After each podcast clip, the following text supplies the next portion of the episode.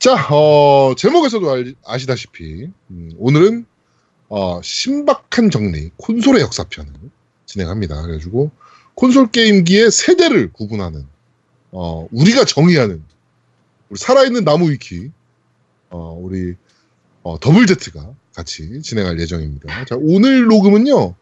어, 저희가 한 주 전에 어, 녹음을 했습니다. 네, 그래가지고 저희가 몰아치기 녹음을 지금 하고 있는 거니까 조금 힘이 빠지더라도 네, 여러분들께서 좀 양해를 좀 부탁드려 드리도록 하겠습니다. 네, 지금 사실은 그 어, 프로듀서 48을 봐야 되는데 제가 못 보고 지금 녹음하고 있어요. 네. 너 그것도 봐? 너 그거 봐야 돼요, 전. 네. 음. 저는 음악적으로 봐요. 이거 누구를 응원하는 그런 건 아니고 음악적으로 음악적으로 그걸 네, 봐야 그걸 돼? 봐야 왜 돼요. 네. 음악적으로랑 상관이 있어요? 음, 그렇죠. 예, 왜냐면 그 보컬 라인에서 그렇게 그 음색들이나 이런 것도 아, 요새 노래에는 저렇게 추세가 있구나라는 걸 제가 좀 봐야 되기 때문에 예, 그건 그건 그냥 요새 아이돌 노래 들으면 되는 거 아니에요? 아닙니다, 아닙니다. 다릅니다, 다릅니다. 이렇게 발전하고 막 이런 것도 좀 봐야 되니까, 네. 그, 그 레슨 하는 것들이 되게 중요해요. 그, 예, 그렇습니다. 네. 그런 거 잘 안 보이잖아요. 하여튼 넘어가시고요. 빨리 진행하시죠. 네. 우리 아제트도 봅니까? 아니 안 봐요. 어, 아, 사실 보, 보고는 싶은데 네. 저는 그런 거 방송 시간 맞춰서 보는 걸 좀 잘 못해서 어... 거의 방송 다 끝나고 나면 VOD나 이런 걸로 그냥 겨우 음. 보는 겁니다. 음, 저는 아예 TV를 안 보고요. TV 볼 시간에 그냥 게임 한 판 더 해요. 전형적인 아무것도 안 오덕이죠. 저도 오덕이죠. 그 게임할 오덕이 때 생겼죠.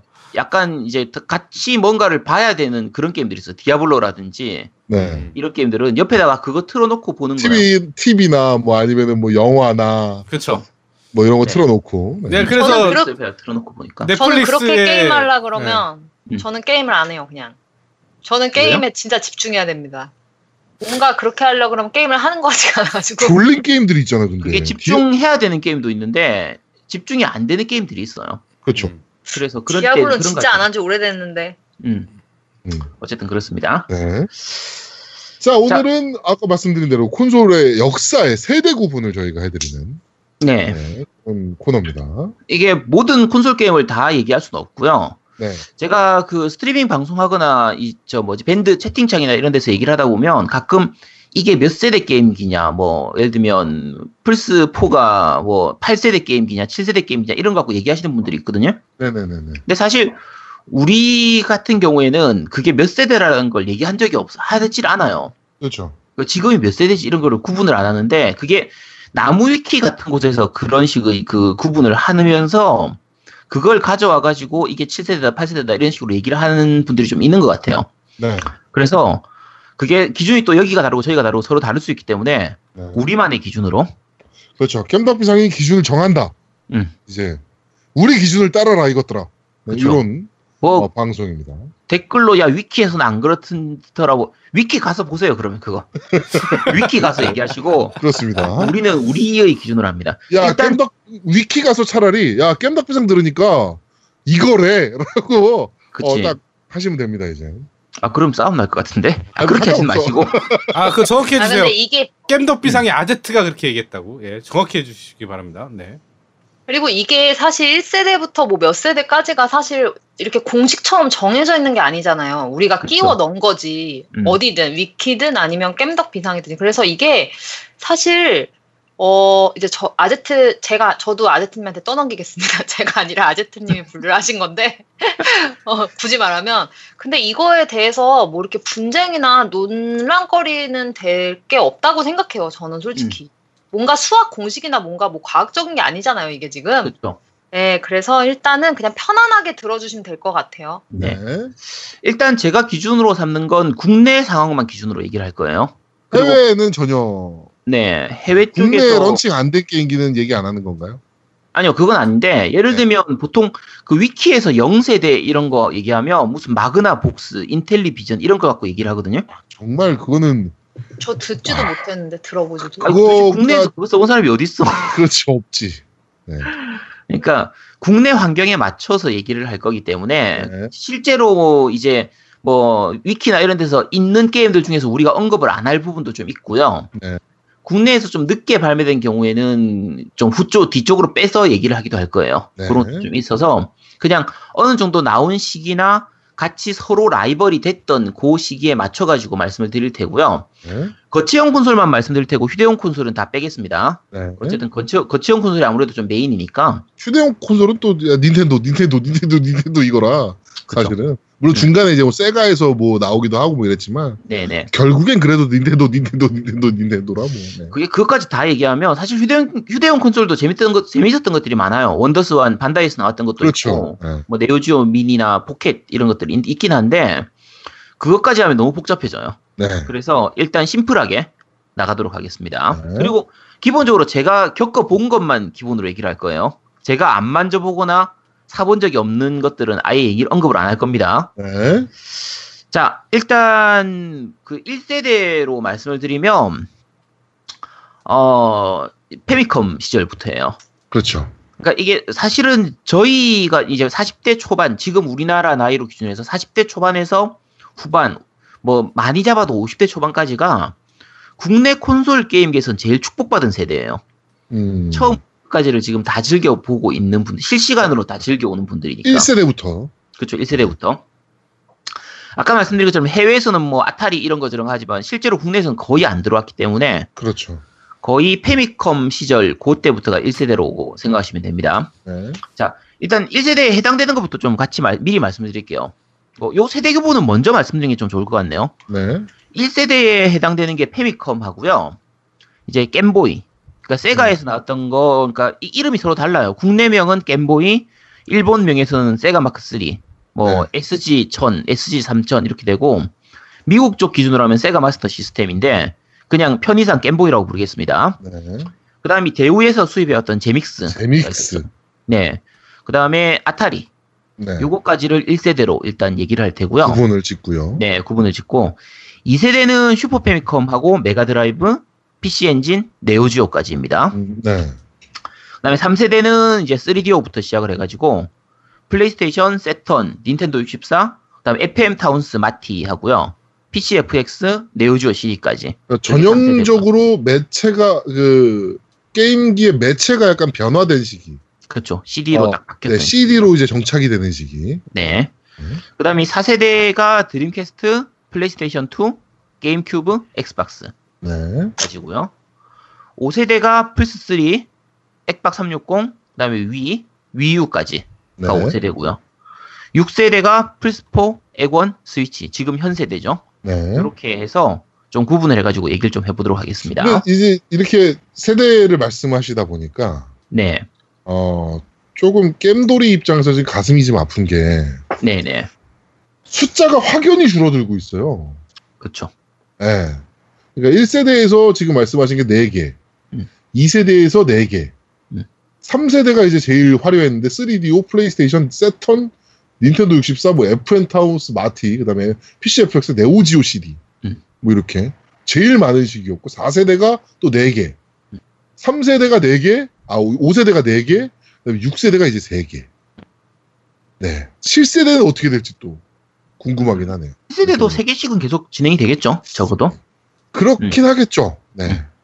마소나 소니가 갑자기 미쳐가지고 우리 게임기 안 할래? 뭐 이러지 않는 이상이야. 그렇죠. 설마 지금 돈 네. 잘 벌고 있는데. 그러니까요. 그러니까 아까 말씀드린 네, 콘솔이 이 개발 시간이나 기간이나 이 개발 기술이 그냥 이렇게 섣불리 뛰어들기는 굉장히 힘든 시장이라는 것 같아요. 이게 그렇죠. 보여주는 게. 네. 기술력도 물론 문- 당연히 받쳐져야 되는 거니까. 그렇죠. 네.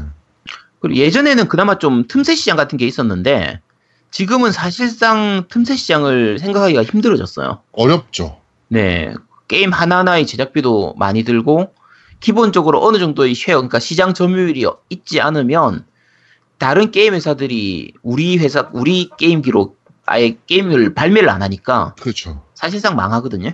네. 그래서 그런 걸 데려오기 위해서, 그러니까 그 초창기 때는 거의 first party라고 해서 이제 세가 게임, 회- 예를 들면은 겜보이다. 그러면 세가에서 다 만들었어요.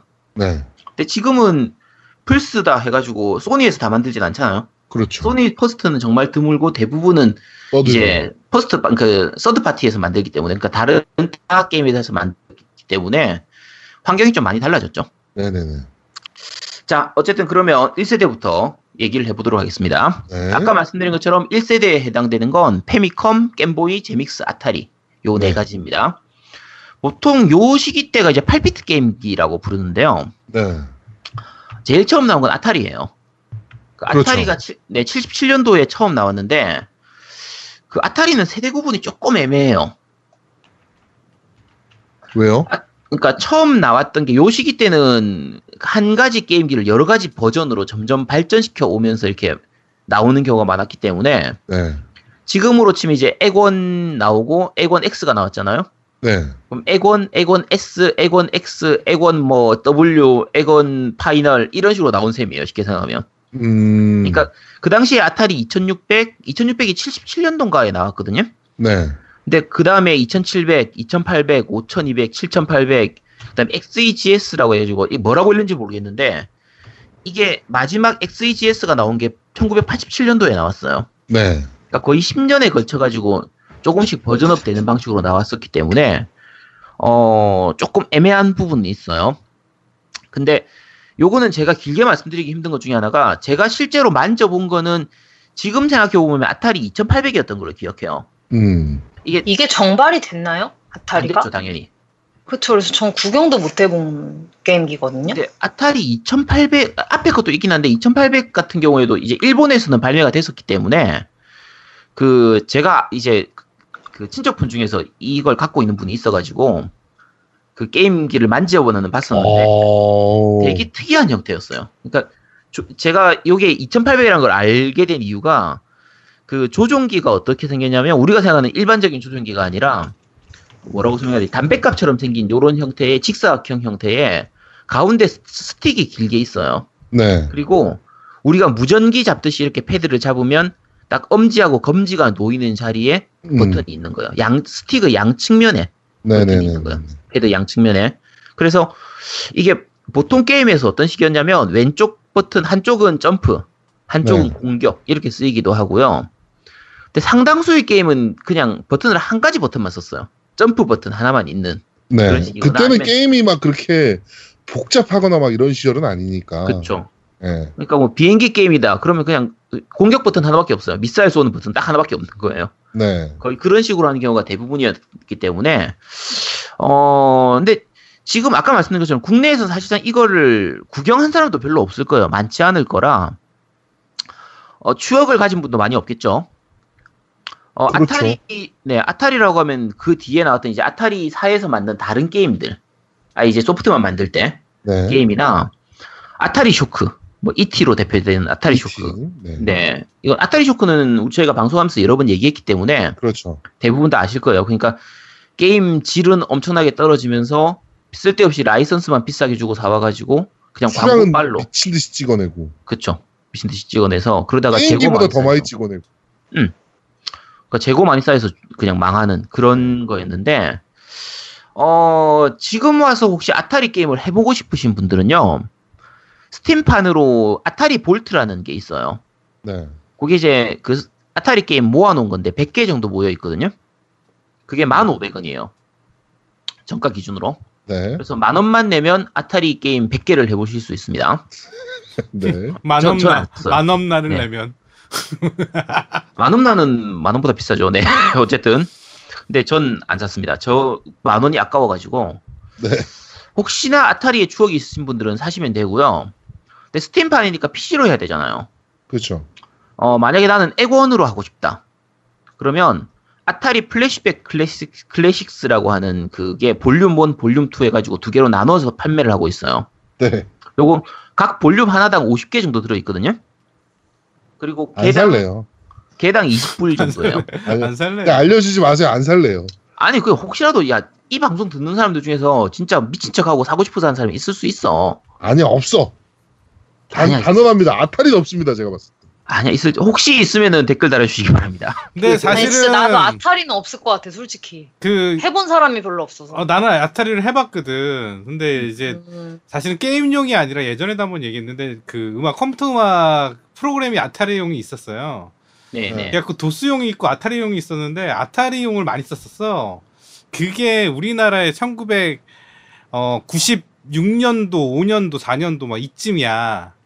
그게 이제 아타리로 그 노테이션이라는 프로그램이 있었거든요. 음. 음, 예, 그 아타리 전용으로 나온 그 시퀀서 프로그램이에요. 음악 시퀀서 프로그램이라서 음. 그 나는 아타리 처음에 아타리 쇼크 막 얘기하고 아타리 얘기했을 때 나는 그, 그 게임기라는 생각은 전혀 한 적이 없고 나는 그 음악이란 거밖에 생각이 안 나가지고 지금 노우미님 얘기하시는 게 굉장히 재밌는 부분인데요. 그게 1세대 그 제가 지금 1세대 콘솔 1세대 게임기를 얘기하잖아요. 음. 네. 1세대 게임기들은 특징이 컴퓨터하고 게임기의 좀 중간 정도 형태예요. 음. 맞아. 그러니까 예를 들면 아- 아타리 같은 경우에도 기본적으로 컴퓨터 기능이 있어요. 그렇죠. 그게 나중에 이제 컴퓨터 기능에서 게임기 기능만 좀 뽑아내서 아예 나오 염가판으로 나오기고 그렇게 하긴 하는데 기본 베이스는 컴퓨터가 되는 거고요. 네. 어 아까 제믹스 얘기했잖아요. 대우 제믹스. 네. 제믹스도 기본은 MSX를 기본으로 하거든요. 그렇죠. MSX는 컴퓨터를 기본으로 하는 거니까. 네. 우리나라의 대우에서 나온 IQ1000. 그죠. IQ IQ1000이 죠. 그냥 MSX죠. 그게. 네. 그러니까 IQ IQ10 네 그죠. 그렇게 나왔었던 거고. 네. 어, 그 다음에, 그, 세가, 세가에서 나왔던 그 게임보이 같은 경우에도, SG1000, 그게 SC1000이라고 나왔나? 어쨌든, 그거 같은 경우에는 그 MSX를 메인으로 해요. 기본으로 해요, 사실. 음, 그래서 그것도 컴퓨터 기능이 들어가거든요. PC 기능이 들어가는 편이라, 네. 어, 초창기의 1세대, 방금 콘솔들은 대부분이 이제 PC하고 콘솔, 그러니까 게임기의 중간 정도 형태에서 이제 좀 다운, 게임 부분을 좀 다운 그런 형태로 나온 게 대부분이었고요. 근데 재밌는 게 페미컴 같은 경우에는 아예 게임기용이거든요. 음. 그러니까 어중간하게 하는 것보다 페미컴처럼 게임에 집중하는 게 오히려 성공하기 더 좋은 거예요. 네. 그래서 1세대 때 결국은 전체 시장을 장악했던 거는 페미컴이었죠. 그렇죠. 자, 페미컴 얘기를 하도록 하죠. 사실 네. 1세대의 끝이죠. 페미컴은. 그죠. 네. 페미컴 얘기하면 사실은 다른 건 얘기를 안 해도 되는 수준이 되는데, 네, 네, 네. 어, 제가 닌텐도 특집은 안 할 거기 때문에, 페미컴은 간단하게만, 여기서만 얘기할 겁니다. 네. 자, 국내에서는 이제 현대 컴보이라는 이름으로 들어왔었는데, 그 페미컴이 이제, 일본에서는 패밀리 컴퓨터 해서 보통 페미콤이라고 많이 불렀고, 네. 그 북미 쪽에서는 이제 NES, 닌텐도 엔터테인먼트 시스템, 이렇게 해서 NES라고 보통 불러요. 네. 그래서 보통 그 오히려 닌텐도라고 많이 불렀어요. 그냥 닌텐도라고 했죠. 네, 그냥 닌텐도 이렇게 불렀었어요. 닌텐도 게임기는 그냥 닌텐도라고 불렀어요. 네. 슈퍼 패미콤은 슈퍼 닌텐도 이렇게 그렇죠. 했었고, 네 그렇게 했었는데 그 우리나라에 들어왔던 그 현대 컴보이 같은 경우에는 미국판을 갖고 왔어요. NES를 갖고 왔거든요. 네. 근데 미국판하고 지금은 사실 뭐 플스 4다 그러면은 북미판이든 뭐 일본판이든 우리나라판이든 다 똑같잖아요. 네. 그때는 아예 모양 자체가 달랐고요. 제일 큰게팩 자체가 달랐어요. 음. 미국판이 팩이 훨씬 컸어요. 아, 팩 사이즈가. 팩 사이즈 자체가 달라요. 어. 사이즈가 달라서 제가 지금 저는 현대 컴보이는 안 써보고 이제 그 일본판 그 페미컴만 써봤기 때문에 좀 그렇긴 한데 들어가는 사이즈 구멍이 달라가지고 만약에 미국판을 일본판 페미컴에 쓰고 싶으면 이렇게 팩을 잘라내면은 끼울 수가 있다고 해요. 음. 안 해봤어요, 저도. 근데 예전에 네. 그렇게 해서 이렇게 잘라 놓은 팩을 그 게임 이 매장에서 팔기도 하고 그랬었거든요. 근데 어쨌든 북미판하고 서로 사이즈가 조금 다른 편이었고요. 약간 재밌는 건데 옛날에 이걸 팩이라고 불렀거든요. 음. 요즘은 그냥 카트리지 카트리지 이렇게 많이 부르는데 쟤는 이걸- 팩이라고 했죠. 그래서 후후 불어서 넣는 추억 다 가지고 계실 거예요 아마. 그쵸 맞아요. 그러니까 밑에 그 카트리지 보면 후 하고 불어가지고 넣었잖아요 네. 항상. 네. 그 접속 부분에 약간 이렇게 먼지가 묻거나 하면 인식을 못하니까 음. 밑에 이게 이렇게 팩 아래쪽 부분을 보면 카트리지 아래쪽 부분을 보면 이렇게 약간 금색 금속 부분이 있으니까 거기가 녹이 쓴다든지 이러면은 잘 안 돼서 후- 지금 얘기하신 것처럼 후후 불거나 먼지를 약간 이렇게 글- 털어내고 나면 그럼 또 잘 돼요. 웃긴 게. 또 잘 돼요. 예. 그런 경우 많이 있었죠. 근데 왜 팩이라고 부르는지 모르겠어요 그걸. 그러네요. 그게 왜 팩인지 모르겠네. 그냥 카트리지인데. 네 그렇죠. 근데 롬팩 이렇게 불렀었거든요. 네. 왠지는 잘 모르겠고 어쨌든 근데 저는 왜 불렀습니다. 팩이라 그랬어? 그 모양이 네모나잖아요. 음. 직사각형 약간 담배갑 같은 네네. 모양이지만 더 큰 거잖아요. 조금 더. 그래서 아 그래서 그런 백인가? 모양을 예, 그래서 그런 모양을 우리가 한 팩, 두 팩 이렇게 보통 얘기하잖아요. 우리 지금도 음. 모양 자체가 이렇게 직사각형에 납작한 거를 음. 그러니까 팩이라고 하지 않았을까요? 아, 그럴 수도 있겠네요. 어렸을 때 팩이라고 했었거든요. 카트리지라고 네. 안 하고 지금이야 이제 카트리지 형태다 뭐 이러는데 그렇죠. 예, 거의 슈퍼 패미컴 쓸 때도 항상 팩이라고 불렀었어요. 네. 음. 그래가지고 팩 그러니까 우리가 그런 모양을 팩이라고 하잖아요. 지금도. 그렇죠. 네, 그래서 팩이지 않았을까. 네. 페미컴 팩. 야, 슈퍼 패미컴 팩 있어? 이렇게 알팩 이렇게 불렀죠, 보통. 박스 네. 없이 그냥 알맹이만 있는 거. 그리고 뭐 그때 팩 보통 막 50가지 뭐 막 이런 거 들어있는 거 하지 않았나요? 대부분. 네, 합팩, 합본팩 이렇게 불렀죠. 네. 그지 합본팩 막 이래가지고 합팩 뭐 이래가지고 그렇죠. 그거 하나면은 뭐 친구들하고 신나게 놀 수 있는 음. 예 그런 게임 형태였죠. 그렇죠. 그러니까 페미컴 시절 같은 경우에는 자 약간 얘기 한번 해볼게요. 페미컴 시절에 생각나는 명작들 게임들 혹시 있으신가요? 슈퍼 마리오죠 무조건. 일단 슈퍼 마리오. 네, 그럼 이건 슈퍼 말할 마리오. 필요가 없죠. 그 다음에 bomberman. 저 적어봤는데 그 다음에 음. 그라디우스란 게임 있어요. 재밌어요. 그렇죠. 그라디우스도 그 다음에 있죠. 젤다의 전설 빼놓을 수 없죠. 음. 그 다음에 제비우스. 파이널 판타지. 그치. 파이널 판타지, 드래곤 음. 퀘스트 다 마찬가지고요. 네. 파이널 판타지 드래곤 퀘스트가 one이랑 one만 나왔나요? one two까지 나왔나요? 이게 거의 어느 것만. 드래곤 퀘스트는 1탄부터 4탄까지가 페미컴으로 나왔고요. 페미컴이 파이널 판타지는 파이널 1탄부터 3탄까지가 네, 3. 음, 그다음에 그 다음부터가 이제 그 다음 세대로 가는 거죠. 그쵸. 그렇죠. 그래서 초창기 거. 네, 음. 요렇. 그 다음에 이제 뭐 너무 많은데 다 막 합팩으로 해가지고 합팩. 저는 오히려 되게 그때는 웃긴 게- 합팩이 많았죠. 네. 근데 저는 합팩으로 다 돼 있는 게 저 엄청 많이 적어놨거든요. 지금 제가 제믹스랑 페미컴 저 두 개 다 가지고 있었어요. 네네. 그래가지고 뭐 다 합팩 그 제믹스 제믹스는 합팩이 별로 없었던 것 같아요. 제가 생각했을 합팩 좀 때. 있었어요. 근데 그래요? 그리고 그게 네, 뭐, 뭐- 뭐 어떤 차이가 제일 크냐면 네. 페미컴 같은 경우에는 그 페미컴 기기 자체도 짝퉁이 많았고요. 그러니까 음, 일본에서 제대로 제대로 나온 페미컴이 아니라 페미컴 그거를 이제 대만이나 중국이나 뭐 이런 쪽에서 생산해 가지고 페미컴 복사 콘솔이 많이 나왔었어요. 음, 아니 게임기 자체가 복사한 거예요. 제가 사실 제가 처음 샀던 페미컴도 그 대만산이었거든요. 네. 그러니까 정식 일본판은 비싸니까 그 당시에 한 제가 중1 그때쯤에 한 6만 원, 7만 원 정도 주고 샀던 걸로 기억하는데 되게 싸게 산 셈이죠, 사실. 네. 그렇게 샀었는데 그 콘솔 기기까지 복사할 정도니까 게임기는 당연히 복사를 많이 했어요. 지금 하- 그 앵바님 말씀하신 것처럼 합본이면 당연히 닌텐도에서 정식으로 나온 건 아니죠. 다 음. 중국이나 대만이나 이런 쪽에서 뭐 50까지, 100까지 이렇게 넣어가지고. 근데 이렇게. 그거를 저는 돈을 주고 정가를 주고 샀던 것 같거든요. 어, 당연히 돈 주고. 사는 거예요. 저, 정가 주고 샀죠. 그러니까 그 그러니까 정발처럼 나온 것처럼. 그러니까 지금 지금 방송 들으시는 분 중에서 그 시대를 안 살았던 사람들은 뭐 복사칩, 복사 뭐 게임 이러니까 뭔가 지금 우리가 복사하는 이런 걸 생각하는데 그게 아니라 그 당시는 카트리지였기 때문에 복사 복사팩이라고 해도 싸지가 않았어요. 그렇죠. 전혀 안 쌌죠. 네, 다 그럭저럭 꽤 비싼 돈. 그러니까 예를 들면 파이널 판타지 3다라고 하면 어 정가를 그러니까 일본 정품팩을 사면은 대략 뭐 한 5만 원 정도라고 치면 복사팩 같은 경우에는 3만 원 정도였어요. 네. 근데 우- 우리가 어릴 때는 그 구분을 잘 못했어요. 그러니까 이게 정품인지 불법인지를 모르지. 그치 알 수가 어. 없었어요. 우리가 파는 데는 게임칩 파는 데는 게임팩 파는 데는 저기밖에 없는데 가서 사면 이게 정품인지 아닌지 그냥 아저씨가 주는 대로 아, 이 아저씨 그쵸, 요새- 그게 골라서 어, 사오는 건데. 음. 어, 이게 좋아 그래갖고 사는 건데 그거 뭐 알아야지 뭐 우린 돈 내고 산 거니까. 음. 음. 우린 다 도- 제대로 돈 내고 사는 건데, 그러니까 메가드라이브나 겜보이 이쪽은 그렇게 히트를 안 쳤기 때문에 그 복사 카트리지가 많지가 않았어요. 근데 페미컴이 워낙 강세였기 때문에 그런 부분도 있어서 그 복, 대만 아까 말씀드린 것처럼 대만이나 중국 쪽에서 생산된 그 이제 복사 카트리지들이 기- 팩들이 굉장히 많이 나왔거든요. 네. 그래서 국내에서도 그건 굉장히 많이 돌았었어요. 그리고 국내에 들어오는 수량 자체가 그렇게 많, 그 당시엔 다 밀수였거든요. 어차피 다 밀수죠. 다 밀수. 정품 팩, 팩들도 다 밀수였기 때문에 음. 뭐 정품 팩도 밀수고 복사 팩도 다 밀수고 이런 거니까 그냥 그 당시는 원래 그랬던 시절입니다. 암흑기죠 사실 생각해 보면.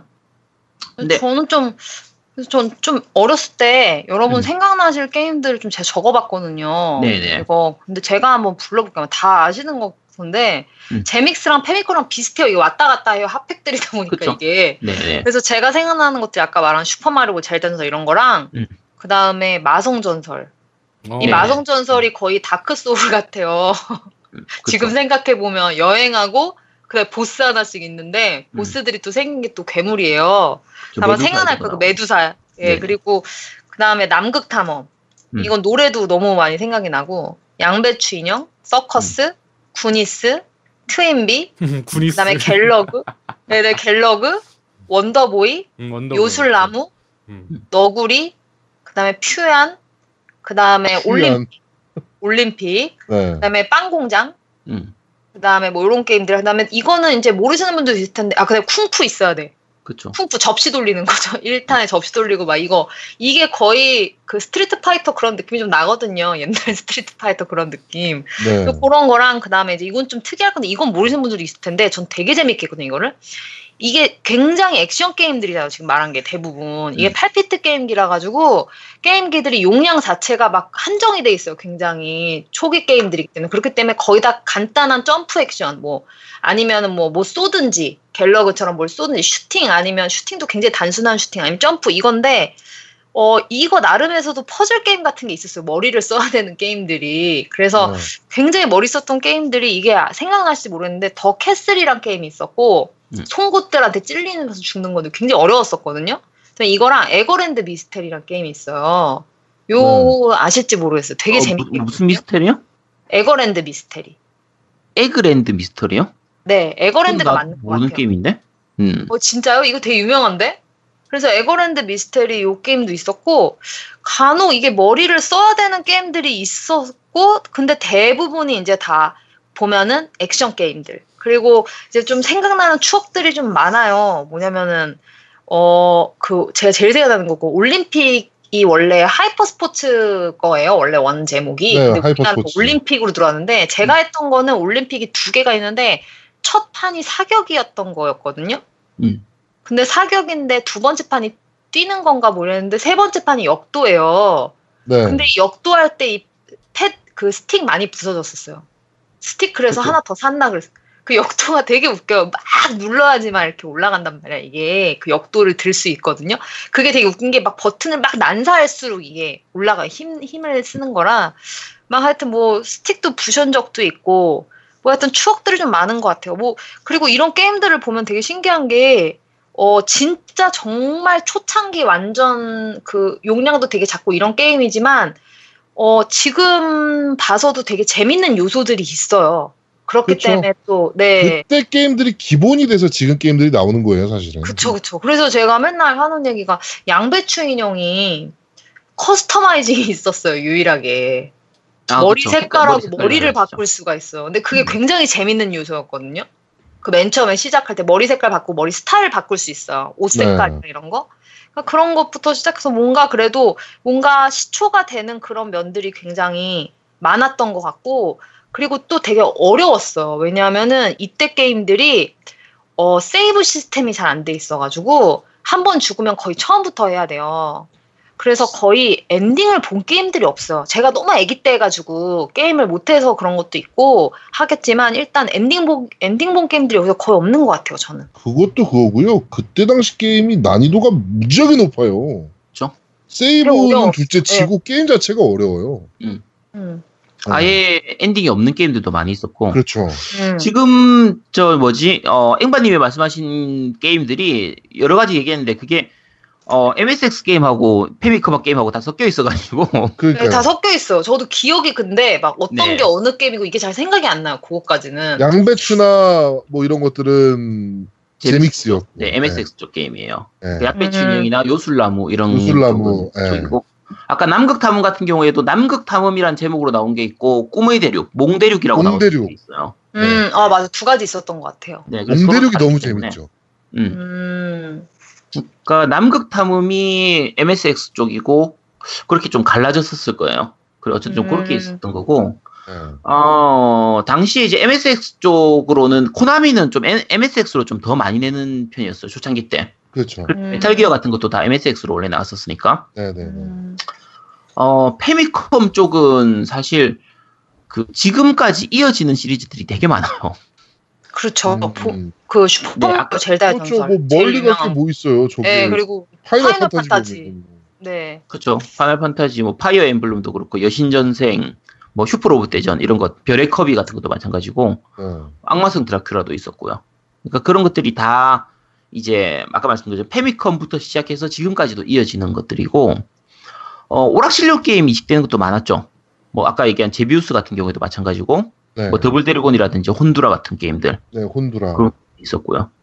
뭐 애니 원작으로 만든 게임들, 뭐 드래곤볼이나 피구왕 통키나 이런 것들도 많이 있고 했으니까 되게 재밌었거든요. 네. 그러니까 어 그거 말고도 하면 아까 그라디우스 같은 것도 그 앵바님 말 얘기하셨었고요. 스포츠 게임으로는 페미스타 남코에서 만들었던 프로야구 페미스타 음, 음, 패밀리 음. 스타디움 같은 거나 어 예전에 그 후속작을 부탁해서 얘기했던 캡틴 츠바사 같은 게임들 음, 그리고 열혈 시리즈들도 이쪽으로 나왔었고요. 그렇죠. 열혈 시리즈가 진짜 재밌었어요. 열혈 경파 군이오 군 그게 그렇죠.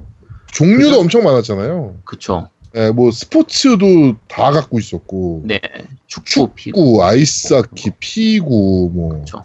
올림픽 뭐 이런 음. 것도 있었고. 네. 많이 나왔었죠. 그러니까 그 열혈 시리즈가 이제 그 아까 더블 드래곤도 마찬가지고 다 테크노스 재팬에서 만들었던 건데 네. 뭐 지금은 없어졌으니까. 근데 뭐 요즘 이제 그 후속작은 아니고 어쨌든 다 시- 다른 시리즈들이 좀 나오고 있긴 한데 확실히 옛날 거 지금 하니까 좀 그르, 그렇게 재밌진 않더라고요. 약간 아쉬운 부- 부분이고 그 페미컴 쪽이 좋았던 것 중에 하나가 다른 1세대 게임기들은 대부분이 오락실용 게임을 이식하거나 이런 거라 단순한 액션이라든지 슈팅이 이런 게임들이 많았거든요. 네. 근데 페미컴은 RPG나 시뮬레이션 RPG가 정말 많았어요. 그쵸. 음. 그러니까. 위저드리 같은 것도 있고 음. 아까 얘기했던 드래곤 퀘스트라든지 파이널 판타지도 마찬가지고 슈퍼로봇 대전 파이어 엠블렘 다 마찬가지고요. 뭐 캡콤에서 나왔던 천지를 먹다나 라그랑주 포인트 이런 게임들도 그렇고 그러니까 이게 어떤 차이가 있냐면 이, 런 게임들은 콘솔에서만 가능한 게임기들이에요. 음. 그러니까 플레이 타임이 30시간 40시간 되는 게임들을 오락실에서 할 수가 없잖아요. 그렇죠. 그러니까 콘솔에서만 가능한 게임들을 많이 만들었어요. 페미컴에서 많이 나왔던 편이에요. 그러니까 아까 얘기한 오락실에서 이식한 게임들은 사실은 오락실 거를 흉내 내는 거거든요. 네. 그러니까 실제로 오락실 같은 게임을 할 수가 없으니까 그걸 대략 흉내내서 이식해가지고 약간 다운시켜서 약간 마이너하게 만들어가지고 이제 비- 말 그대로 오락실 게임하고 똑같은 게임을 해볼 수 있다라는 거. 서커스 같은 경우도 마찬가지고 뭐 아까 제비우스 같은 경우도 마찬가지고요. 다 그런 거였는데 페미컴은 확실히 콘솔에만 가능한 좀 특화된 게임들을 좀 많이 만들어냈기 때문에 좀 시리즈로 될 수 있었던 편이죠. 또 네. 그게 또 이제 16피트잖아요. 넘어가면서 제 2세대로 넘어가면서 이제 또 그걸 이때서 그대로 이어가지고. 그쵸. 네, 그거를 그대로 또 이어서 하니까 네. 그런 면에서 이제 이게 닌텐도죠. 네, 그러니까 닌텐도죠. 그러니까 이 닌텐도가 그런 것들을 그- 그리고 사실 마리오 시리즈도 그렇잖아요. 완전 처, 계속 이런 것들을 굉장히 잘 이어오고 잘 활용을 해온 것 같아요. 다른 회사들보다 훨씬 더. 그러니까 아까 그 제가 다른 1세대 게임 그 게임 콘솔들 같은 경우는 대부분이 그 컴퓨터하고 콘솔이 좀 중간쯤에 있었다고 했잖아요. 게임기의 중간쯤에 있었다고 했는데 얘는 완전히 아예 게임기 쪽으로 특화시키면서 네. 그 가격이 그때 15,000엔 정도였거든요. 정가가. 네. 네. 14,800엔인가 어쨌든 15,000엔 정도였는데 그 가격 대비해서는 성능이 굉장히 좋은 편이었어요. 그러니까 어 이제 아 그 그리고 또 팩 자체 그러니까 카트리지 자체 안에다가 칩을 여러 가지를 추가를 해가지고 후기에 나왔던 게임들은 좀 야 이게 패밀리 게임 맞나 싶을 정도로 굉장히 좋은 화면을 보여주는 경우도 많이 있었고요. 네. 어, 일단 그 여러 가지로 CPU 처리 같은 게 되게 좋았기 때문에 그 동시대 콘솔 중에서 슈퍼마리오 3의 그 스크롤 움직임 있잖아요. 음. 그런 걸 처리할 수 있었던 건 페미컴밖에 없었어요. 그렇죠. 어, 사실은 하나 더 있긴 한데 이제 겜보이, 삼성 겜보이 같은 경우에 있긴 한데 얘가 초기 그 기종은 좀 성능이 떨어졌었고 후기에 나왔던 그 겜보이는 좀 더 성능이 좋긴 했었어요. 네. 성능이 좋긴 했는데 어쨌든 그거는 그 페미컴 나오고 거의 한 3, 4년 지나서 나왔기 때문에 그렇죠. 예. 조금 늦었었고요. 어, 아까 앵바님이 초기에는 세이브 안 된다고 했었는데 당시에는 세이브 기능이 없었어요. 그러니까 음, 어 세이브를 시키려면 그 세이브 데이터를 저장할 수 있는 게 공간이 있어야 되잖아요. 근데 음. 지금 우리가 일반적으로 쓰는 플래시 메모리라고 부르는 전기를 지속적으로 공급하지 않아도 데이터가 날아가지 않는 방식의 그 메모리는 거의 플레이스테이션 때 처음 썼을 거예요. 그래서 그 당시에 플레이스테이션 1 때 메모리 카드가 플래시 메모리라고 보통 불렀거든요. 그렇죠. 그러니까 지금 우리가 일반적으로 쓰는 SD 카드라든지 뭐 CF 카드 이런 그 그런 것들이 다 결국 플래시 메모리를 사용하는 건데 당시에는 그런 게 없었기 때문에 계속 전기를 공급해 줘야 했어요. 음. 그래서 휴, 그 페미컴 후반기에 나왔던 게임들은 팩 안에 이 수은 전지 전지가 들어 있어요. 그 전지 저장하려고. 네, 저장을 하기 위해서. 어. 그러니까 계속 전기를 공급해줘야 되기 때문에. 그래서 게임 팩들 중에서 그 전지가 다, 다 떨어져 버리면 게임 세이브 데이터가 날아가 버리는 거예요. 그래가지고 그 레트로 지금 모으시는 분들 있잖아요. 네네. 그런 분들이 팩을 사시면 수은 건전지 교체하시는 경우들이 많아요. 그렇죠. 기본적으로 다 전지를 교체를 해야죠. 네. 해야 되는 거고. 그 전지를 사용하는 방식은 꽤 후반기까지 쓰였어요. 그러니까, 기판 기준으로 하면 캡콤의 CPS 기판에서도 다 그 전지는 들어갔었거든요. 네. 그러니까 전지 교체 방식은 꽤 흔히 쓰는 방식이었고요. 어, 그게 초기에 세이브가 안 되니까 보통은 패스워드 방식으로 세이브를 했어요. 뭐 스테이지 1 깨고 나면 패스워드 나오면 네. 그거 노트에 적어 놓고 그렇죠. 나중에 로딩 할 때 로드 할 때 이제 패스워드 입력하면 스테이지 2부터 시작하고 뭐 이렇게 그렇죠. 네. 그런 방식이었죠. 뭐 록맨 같은 경우에도 그렇고 네네네 뭐 드래곤 퀘스트도 초창기에는 그런 식으로 했었거든요. 캡틴 츠바사도 그런 식이었어요. 근데 세이브 받아 적어야 되는데 잘못 받아 적으면 이제 그렇죠 다시 해야지 처음부터 다시 해야 되는 거야. 그러니까 매번 그, 그 당시에 저 같은 경우에 이제 공책이 아 있어 세이브 노트가 있었어요. 패스워드 노트가. 네 그래서 노트에다가 적는데 그때는 일본어를 제대로 몰랐으니까 패스워드가 보통 일본어로 이렇게 많이 나왔었거든요. 네. 그러면 일본어에서 비슷한 글자들이 있어요. 뭐 예를 들면 네하고 와하고 레자가 일본어에서는 되게 비슷하게 생겼거든요. 그렇죠 아씨 그- 그거 잘못 적으면 이제 미치는 거예요, 그냥. 아니 진짜 근데 진짜 덕후다. 와 왜요? 진짜 저 그렇게까지 안 했는데 진짜. 그 가짜 아니, 덕후인 줄 예전에, 알았어? 예전에 다 그렇게 했었어요. 그러니까 아 가짜. 아니, 아니, 제가 진짜 그냥 아제트 교주님이랑 해야 될 것 같아요. 어. 뭐 아, 그럼 제가 많이 돼. 아니고요. 그 당시에 게임 하던 사람들은 다 그렇게 했어요. 그렇죠 아우, 그때는. 어 그 저거 세이브 포인트 세이브 포인트가 아니죠 그러니까 코드 음. 이렇게 노트에다가 적어놓고 그쵸. 나중에 이게 내가 뭘 적은 거지 헷갈려가지고 음. 예 막 잘못하고 막 그랬었죠 예 그때 당시 그러니까 당시에는 중간 세이브라든지, 그러니까 드래곤 퀘스트 같은 경우에도 항상 여관에서만 세이브가 가능했거든요. 네 그 이유가 그런 부분이에요. 아무 데서나 세이브를 하려면 그 패스워드를 짜는 게 너무 힘들어지기 때문에 딱 정해진 곳에서만 세이브를 할 수 있는 거의 그런 느낌이었다고 생각하시면 돼요. 어쨌든 그렇게 했었고 얘기한 것처럼 그 페미컴은 이제 1세대에서는 승자였죠. 그렇죠. 전 세계적으로 6천만 대가 완승이죠. 완승 네, 완승이었죠.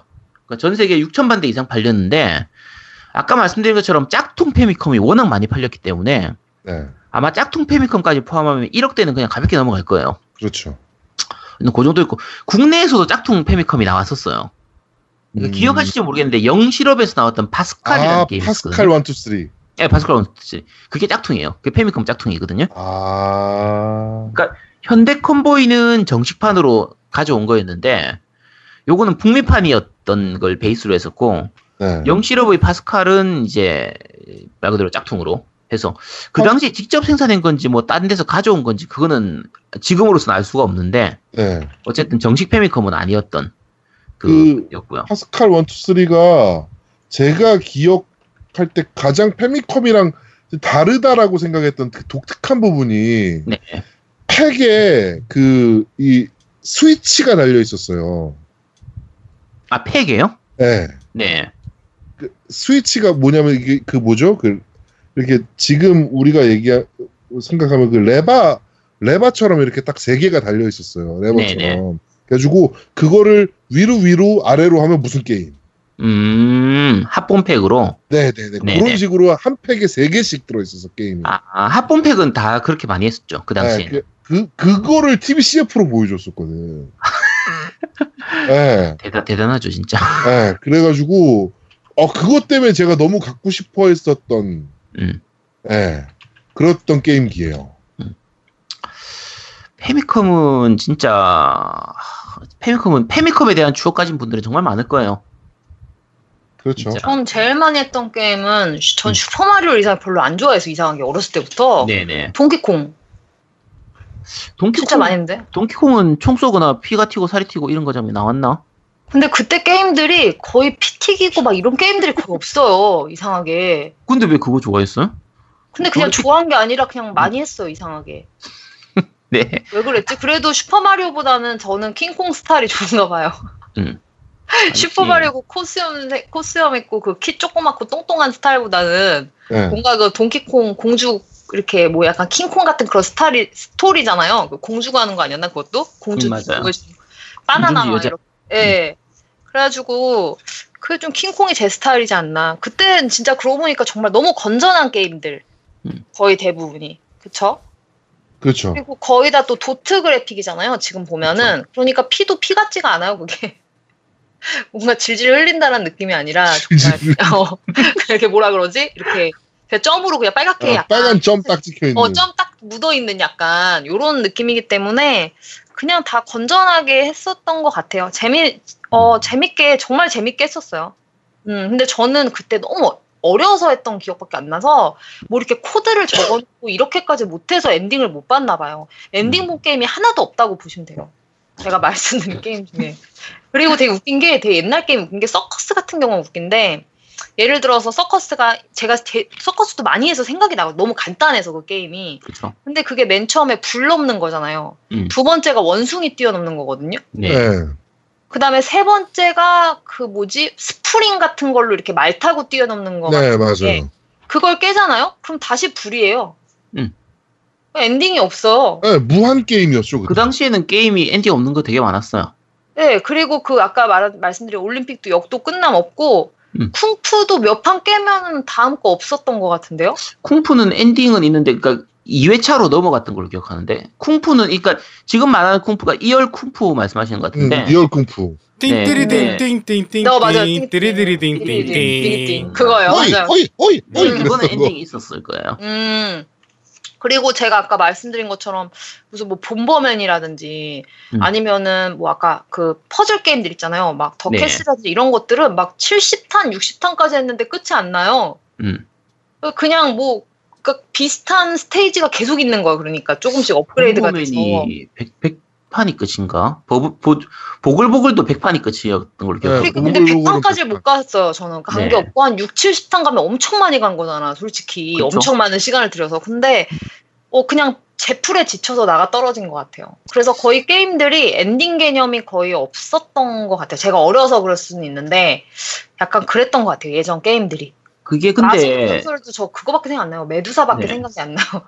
그러니까 그 시절에는 난이도가 진짜 극악하게 어려웠는데, 네.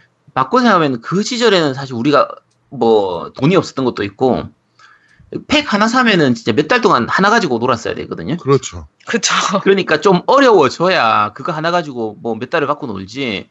요즘 게임처럼 한 2, 3일이면 엔딩 보고 나면 2, 3일 만에 엔딩 보고 나서 몇 달 동안 할 게 없어져 버려. 어, 팩못 바꿔요. 그치. 음, 그래서 진짜 합팩이 되게 신기원이었죠.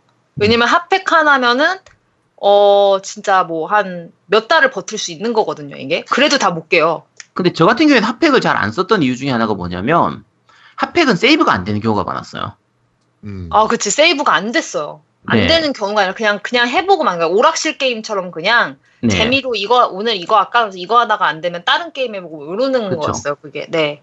저 같은 경우는 아까 얘기한 것처럼 RPG나 시뮬레이션 RPG처럼 이렇게 엔딩이 있는 게임 이걸 더 좋아했었기 때문에 그 당시에도 그런 걸 더 좋아했거든요.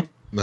그러다 보니까 합본팩을 하면은 딱히 할 게임이 없는 거의 그런 느낌에 음. 가까운 편이라 나중에 후반기 가서는 합본팩도 세이브 다 되는 것들이 나오긴 했었어요. 뭐좀 그랬었던 거고. 그러니까 지금 들으시면 합본팩 어쩌고저쩌고 하고 이게 복사 어쩌고저쩌고 하면 야, 그런 걸 했어. 이씨, 그저들이 복돌이 인증하나 이렇게 하겠지만 그 시절에는 원래 그냥 그렇게 했습니다. 그거밖에 없었어. 복사에 대한 개념이 없었어요. 저는. 그게 다 정품인 줄 알고 썼는데요. 그러니까 게임 샵에 가서 사니까 심지어 그거를 백화점에서 팔았어요. 저 백화점 가서 샀어요. 네, 맞아요. 그런 합본팩이나 이런 것들을. 예. 그쵸. 그러니까 정발 자체 개념이 없었던 것 같아요. 그렇죠. 그때는 네. 그러니까 본체는 나왔지만 아 그 제믹스 쪽 게임 중에서는 그 슈퍼보이 2인가 하는 그게 뭐냐면 슈퍼 마리오를 짝퉁으로 베껴가지고 아, 네, 맞아요. 국내에서 네. 나왔던 게임이 있어요. 네, 원더보이도 짝퉁으로 만드는 것도 있었고. 맞아요, 맞아요. 한글도 나오고 네, 막 네. 사- 탄산 먹고 막 그런 게임이 있었거든요. 네, 네, 네. 어쨌든 뭐 그랬던 시절입니다. 자, 뭐 여러 가지 얘기했는데 어 페미컴은 얘기 더 파고들면은 뭐 끝이 없기 때문에 정말 네, 끝이 뭐, 안 나죠. 네 여기까지 하도록 하고요. 네? 이제 아까 얘기했던 삼성 게임보이로 넘어가도록 할게요. 네. 어, 오늘 제가 얘기할 것들 중에서 세가 게임기들은 예전에 세가 특집 몇, 몇 17화인가 20몇화인가 뭐 양양의 뒤통수는 두 번 친다가 뭐 어쨌든 그 편이 네. 있어요. 네. 그거 들어보시면 자세하게 제가 설명했으니까 그쪽으로 참고해 주시기 바라고 오늘은 그냥 적당하게만 간단하게만 얘기를 하겠습니다. 그 겜보이는 이제 87년도에 나왔었고요. 그 페미컴이 83년도거든요. 네. 근데 겜보이는 87년도예요. 음. 되게 늦게 나왔잖아요. 근데 실제로 최초 버전인 그 SG100 같은 경우에는 1983년도 83년도에 페미컴하고 같은 해에 나왔었고요. 근데 대신에 페미컴보다 성능이 좀 떨어졌었어요. 음. 초기에 나왔던 놈은. 그게 이제 나중에 SG3000 나오고 세가 마크 나오고 세가 마스터 시스템으로 나오면서 점점 메모리라든지 그래픽이라든지 사운드 이런 게 성능이 점점 좋아졌었고 국내에 들어왔던 겜보이 같은 경우에는 이 최종 버전 제일 마지막 버전이 세가 마스터 시스템인데 요걸 갖고 왔었어요. 그래서 국내에서 겜보이를 즐겼던 분들 같은 경우에는 야 이게 페미컴보다 훨씬 성능이 좋은데 이렇게 많이 느끼셨을 거예요. 음. 저 같아도 그랬었거든요, 저도. 그러니까 제가 처음 이제 제 걸로 가졌던 게임기가 겜보이였기 때문에 어머님이 처음 사주셨던 게 겜보이였기 때문에 아, 네. 그래- 그래픽이나 이런 거는 겜보이가 훨씬 좋았어요, 사실. 확실히 잘 사는 집이었어. 아니 잘 사는 집이 아니라 아까 얘기했잖아. 그때 얘기했잖아. 오락실 가서 노느니 그리고 그 당시에는 오락실에 깡패들이 많았거든. 불량배들. 그렇죠. 돈 뺏고. 야 얼마 있어. 너 뒤져서 나오면 100원에 한대 이런 그 많았기 때문에 그렇죠. 좀 오락실 가서 맞고 오고 돈 뺏기고 오고 이런 게 많으니까 차라리 집에서 해라. 그래서 이제 사주셨죠. 그러니까 저희 집도 그런 것 같아요. 저희 집도 아빠가 만약에 이런 거 엄마가 왜 애들한테 이렇게 오락기를 사주냐 이러니까 게임기를 사주냐니까 안 그러면은 오락실 간다고 음. 딸 둘인데 여자애들이 오락실 가면 남자애들하고 놀긴 하고 안 된다고 음. 이래서 사주셨는 것 같아요. 그죠. 뭐 그래서- 다들 아시겠지만 그래서 아직도 네. 시집을 못 못 간 거잖아. 그렇죠. 그러니까 그게 평생 그렇게 따라다닐 줄 모른 거지 진짜 근데 그렇다고 해서 오락실을 안 가진 않았잖아요. 그렇지. 안 갔어요. 전안 아. 안 갔단 말이요? 아, 네, 저는 왜냐면 뭐- 남 남자애들은 이렇게 많이 네. 가잖아요. 친구들끼리 그쵸. 막 손잡고 막 가고 막 문방구에도 옛날에 막 이- 있고 네. 막 않았어요? 손잡고 가지는 않아요. 아 손잡고는 안 되지. 그러니까 친하게 막 이렇게 가는데 문구점 같은 데 가면 막 있었잖아. 근데 여자애들은 거의 인형 가지고 놀지 막 이렇게 오락실을 가진 않았던 것 같아요. 아, 그래요? 네. 음, 전 오락실에서 살았어가지고. 그치. 예. 맞기도 많이 맞았어요, 그것 때문에. 음. 그리고, 맞고 나서 그 다음날 또 가죠. 그렇죠. 그리고 친구랑 거짓말을 같이 한 거야. 음. 어떤 거짓말을 했냐면은 학원을 째고 초등학교 때 오락실에 갔어요. 걸린 거지. 음. 어머니가 어디 갔다 왔냐? 그래가지고 나는 그때 이름이 승재였는데 승재네 집에서 놀았다. 음. 승재도 우리 집에서 놀았다. 이렇게 한 거야. 그래가지고 어머니끼리 친구거든. 전화 통화를 해서 확인을. 그래가지고 아주 작살 난 적이 한 번 있죠. 그러니까 지금으로 보면 PC방 같은 거죠. 그렇죠. 예. 그런 거죠. 네. 그러니까 집에 컴퓨터 있다고 해서 PC방을 안 가진 않는 것처럼 아이 그럼. 그 당시에 콘솔 게임기 있다고 해서 오락실 안 가진 않았습니다. 예. 아, 앵마님이 그때 오락실을 안 가서 스트리트 파이터를 잘 못하는구나. 네네. 저, 아, 진짜로. 이제 알겠네. 네. 그래서 스틱을 아 근데 옛날 게임기들은 다 스틱이었어요. 그쵸. 그렇죠. 제믹스나 아, 뭐 이런 게다. 네, 네, 게임기는 네. 아니, 아니에요. 옛날 게임기 중에서 그 기본이 스틱인 건 아, 제믹스하고 네오지오밖에. 없어요. 예, 맞아요. 페미컴은 아 니었다. 페미컴은 저게 그 있었어요. 십자키였어. 십자키. 때, 그, 겜보이. 겜보이가, 겜보이 아니 겜보이는 기본이 저 그냥 패- 일반 패드예요. 그러니까 패드인데요. 네네 그게 그 제품만 그랬는지 모르겠는데, 네 십자키 부분에 그 십자 네. 부분이 그 가운데가 이렇게 파여 있었어요. 동그랗게. 맞아요. 네, 구멍이 그래가지고 파- 거기다가 그 작대기를 꼽을 수가 있었어. 거기 작대기가 들어 있었어. 아, 거기 아, 팔때 아예 살때 네, 아예 네, 거기. 들어 있었어요. 겜보이에? 그거는- 어. 그래서 안 그걸. 그걸 돌려 꼽으면 네 스틱처럼 쓸 수 있었어요. 어, 그런 거 없었어. 어, 내가 있었어. 나, 처음 나, 샀던 게 겜보이라니까. 나 그렇게 있어서 그렇게 썼는데. 그 간보이 그거- 아니야 어, 간보이? 야 그거 후기에 그런 거 아니야? 뭐. 알라딘 보이 이런 거일 때 그런 거 아, 아니야? 알라딘 보이 때인가? 그러니까 뒤에는 그렇게 나왔는지 모르겠는데, 그러니까 패드 얘- 패드 얘기 약간만 할게요. 그러면 지금 어차피 1세대를 어느 정도 얘기하고 있는 상태니까 그 겜보이 같은 경우에는 이제 패드 형태가 그 아까 십자키 부분도 그렇고 버튼 부분도 약간 이렇게 스폰지 재질 같은 이렇게 고무 같은 재질이었어요. 음. 그러다 보니까 이 내구성이 떨어져. 그렇죠. 고장이 되게 잘 났었어요. 부서지고. 네, 잘 부서지기도 하고 고장도 잘 나고 좀 여러 가지 그런 게 있었는데 대신에 좀 부드러워서 많이 누르더라도 특별히 이렇게 손가락이 많이 아프거나 그러진 않았어요. 네. 근데 이제 대신에 단점이 연사를 하기가 힘들어. 음, 안 되지 연사가. 말랑말랑한 고무, 재질이다 고무니까. 네. 그쵸. 그런 재질이니까. 근데 대신에 본체에 그 우리나라 게임 보이 레피드 버튼이라고 해가지고 연사 버튼이 아예 있었어요. 그래서 본체에 있는 연사 버튼을 누르고 그 버튼을 누르면 이제 자동으로 연사가 되는 거예요. 그러니까 연속으로 따다다다닥 누르는 거를 그 하드웨어적으로 지- 지원을 했어요. 음. 근데 페미컴 같은 경우에는 초창기 때 페미컴은 십자키 부분은 말랑한 걸로 돼 있고 A, B 버튼 이 버튼은 플라스틱으로 돼 있었거든요. 음. 근데 그러다 보니까 십자키 부분이 누르다 보면 이게 닳거나 이게 쑥 들어가가지고 안 빠져나오는 경우가 있었어요. 그쵸 한쪽씩 함몰되죠. 그죠 함몰되는 경우가 있었어요. 네. 나중에 나중에 뒤에 나온 페미컴 같은 경우에는 그게 플라스틱으로 바뀌었거든요. 초창기 때는 이게 되게 말랑한 재질이었어요. 그런 걸로 돼 있었고 어, 제믹스 같은 경우에는 아예 기본 패드 자체가 이제 스틱, 스틱이었어요. 스틱이었고. 네, 기본이 스틱이었거든요. 그래서 버튼 스틱. 맞아요. 버튼 두 개 있는 스틱이라 오락실하고 가장 비슷한 느낌이 나는 거는 오락실은 당연히 스틱이었으니까. 그렇죠. 그래서 오락실하고 가장 비슷한 느낌이 나는 건 제믹스였었죠. 그 당시에. 네. 그러니까 어꽤 그러니까 제믹스가 그 꽤 멋있었어요, 사실. 우주선 모양이었고 그러니까 상당- 삼각반주 모양인데. 지금 저거 네. 그 야구의 홈베이스 모양. 그쵸, 그쵸. 그렇죠. 네. 네. 그리고 빨 빨간 데다 까만 조이스- 거 아니었나요? 조이스틱도 마름모꼴로 딱 이렇게 음, 생겼던 그쵸. 걸로 기억해요. 네. 오히려 생김새는 제믹스가 더 멋있었던 것 같아요. 페미컴. 어. 네, 맞아요. 네. 네. 페미컴은 지금- 약간 깍두기 같이 직사각형의 좀. 그러니까 베이지 색깔이었나? 그러니까 네. 실제로 그쵸. 제믹스가 우리나라 사람들이 대부분 생각하는 건 제믹스 V일 거예요. 네, 저 맞아요. V죠. 저도 V. 네. 네. 그게 빨간색. 실제로 그게 흰색하고 검은색도 있었는데 국내에서 제일 많이 팔린 게 빨간색이라서 다들 빨간색을 기억하실 거고요. 어, 그게 MSX1 기반으로 만든 콘솔이에요. 네. 그러니까 MSX1으로 나왔 one 기반으로 나온 게 제믹스 1, 제믹스 V가 있고 나중에 MSX2 기반으로 나온 게 제믹스 슈퍼 V, 제믹스 터보 이렇게 있는데 음. 국내에서는 딴 거 다 필요 없고 그냥 제믹스 V가 제믹스. V였죠. V. 네, V자 모양의 그 정말 특이한 그 게임기였고 네. 그 패드를 이렇게 꼽는 방식인데 패드가 분리 가능한 방식이었거든요. 네. 근데 아, 그 얘기도 해줘야 되는구나. 페미컴은 패드가 아예 본체에 연결돼 있었어요.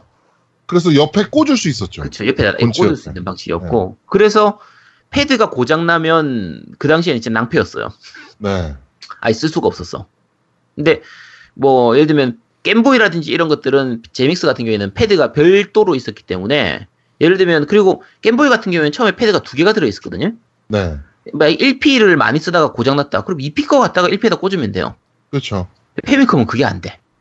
음, 각각 1P, 2P가 아예 선이 연결돼 있으니까 맞아요, 맞아요. 좀 그런 게 있었었고요. 그러니까 어쨌든 어 약간 스틱인 아까 얘기한 것처럼 패드도 각각 좀 약간 그 당시에는 다 좀 특색이 있는 부분들이 좀 있었어요. 네. 지금은 기본적으로 다 비슷비슷한 편이지만 네. 자, 어쨌든 그렇고요. 어, 말씀드린 것처럼 MSX 같은 경우에는 기본은 컴퓨터인데 그거를 게임기 성능만 떼와서 제믹스로 만든 거라 국내에서는 제믹스로 게임을 즐긴 분들도 있고요. 아까 제아동우님이 얘기했던 IQ 슈퍼, 네. IQ 2000. 네, IQ 2000, IQ 2000, 뭐 IQ 1000, 아, IQ 2000 이렇게 두 개였죠. 네. 그러니까 IQ 1000, 2000 이렇게 있는데 그게 모델에 따라서 아예 카트리지 팩을 꽂을 수 있는 경우도 있고요. 네. 카세트 테이프가 들어가는 경우도 있었어요. 음 맞아요. 그게 IQ 1000일 거예요. 음. 카세트 테이프가 IQ 1000이고 네. 그 팩 꽂을 수 있는 게 IQ 2000일 거예요. 나 정확히 기억이 안 나요. 어쨌든 팩을 꽂을 수 있는 게 있고 그다음에 팩 꽂을 수 있는 그 IQ 아 IQ 1000이 팩을 꽂을 수 있었던 것 같은데 IQ 그리고- 1000이 아 IQ 1000이 그리고- 팩이었나? IQ 1000이 팩이고 거기에다가 이제 카세트 테이프 연결하는 그거를 이제 그 기기 카세트 데크라고 해야 되나? 네. 그걸 따로 연결할 수 있는 방식이었어요. 그래서 아 IQ 2000은 디스크 드라이브다. 네. 그러니까 네. 좀 어쨌든 그랬을 거예요. 그런 식으로 해서 연결이 되는데 어 이름이 IQ 슈퍼니까 왠지 이걸 하면은 공부를 애가 열심히 할 것 같은 좀 그런 이름이잖아요. 그렇죠. 아닌가요? 이름 정말 잘 지었다고 생각해요. 어, IQ 2000. 그리고 심지어 광고도요. 어떻게 나왔냐면은 컴퓨터는 학교 전국 과목 이렇게 해서 나왔었어요. 그러니까 예. 야, 그래서 진짜 부모님들이 속아가지고 많이 사줬죠. 저는 애플 2를 갖고 있었거든요 그때. 네네.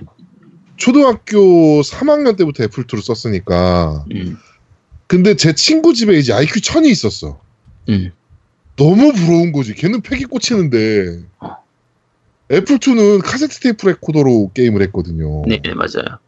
아, 그게 너무 부러웠었어요, 진짜. 뭐 지금, 바꾸자 그랬었어, 내가. 지금 사람들이 들으면, 야, 카세트 테이프로 무슨 게임을 해? 라고 생각했지만, 그 당시에는 카세트 테이프에 게임이 담겨, 담을 수 있었어요. 그래가지고 복사를 그 녹음기로, 더블데크 녹음기로 했었어. 저, 그, 맞아요. 집에, 우리 집에도 그게 있어가지고, 녹음, 그, 복사를 할 수 있었는데, 네. 어, 카세트 테이프에 저, 그 게임 데이터가 들어가는 거기 때문에, 게임을 부팅을 시키려면 그 카세트 테이프가 어느 정도 다 돌아야지 부팅이 되거든요. 그렇죠. 부팅 시간이 10분씩 걸리고 그랬습니다. 그러니까 뭐 예를 들어서 음. 저런 거예요. 그 카세트 테이프 레코더에 보면 넘버링이 이렇게 올라가게 돼 있잖아요. 네네. 숫자가 0부터 이제 00000부터 이제 올라가게 돼 있는데 명령어 치고 명령어 뭔지 기억이 안 나는데 명령어 치고 그 테이프 레코더의 플레이 버튼을 누르고 음, 그 숫자가 나올 때까지 음. 기다리고 끄면 이제 게임이 실행되는 그치. 네, 딱 그런. 방식이었어요. 그래서 그 당시에 구니스 이런 거 참 정말 재밌게 했는데, 아 그렇죠. 그 다음에 문페트롤 뭐 이런 거. 음, 문페트로도 정말 멋있 네. 재밌었죠.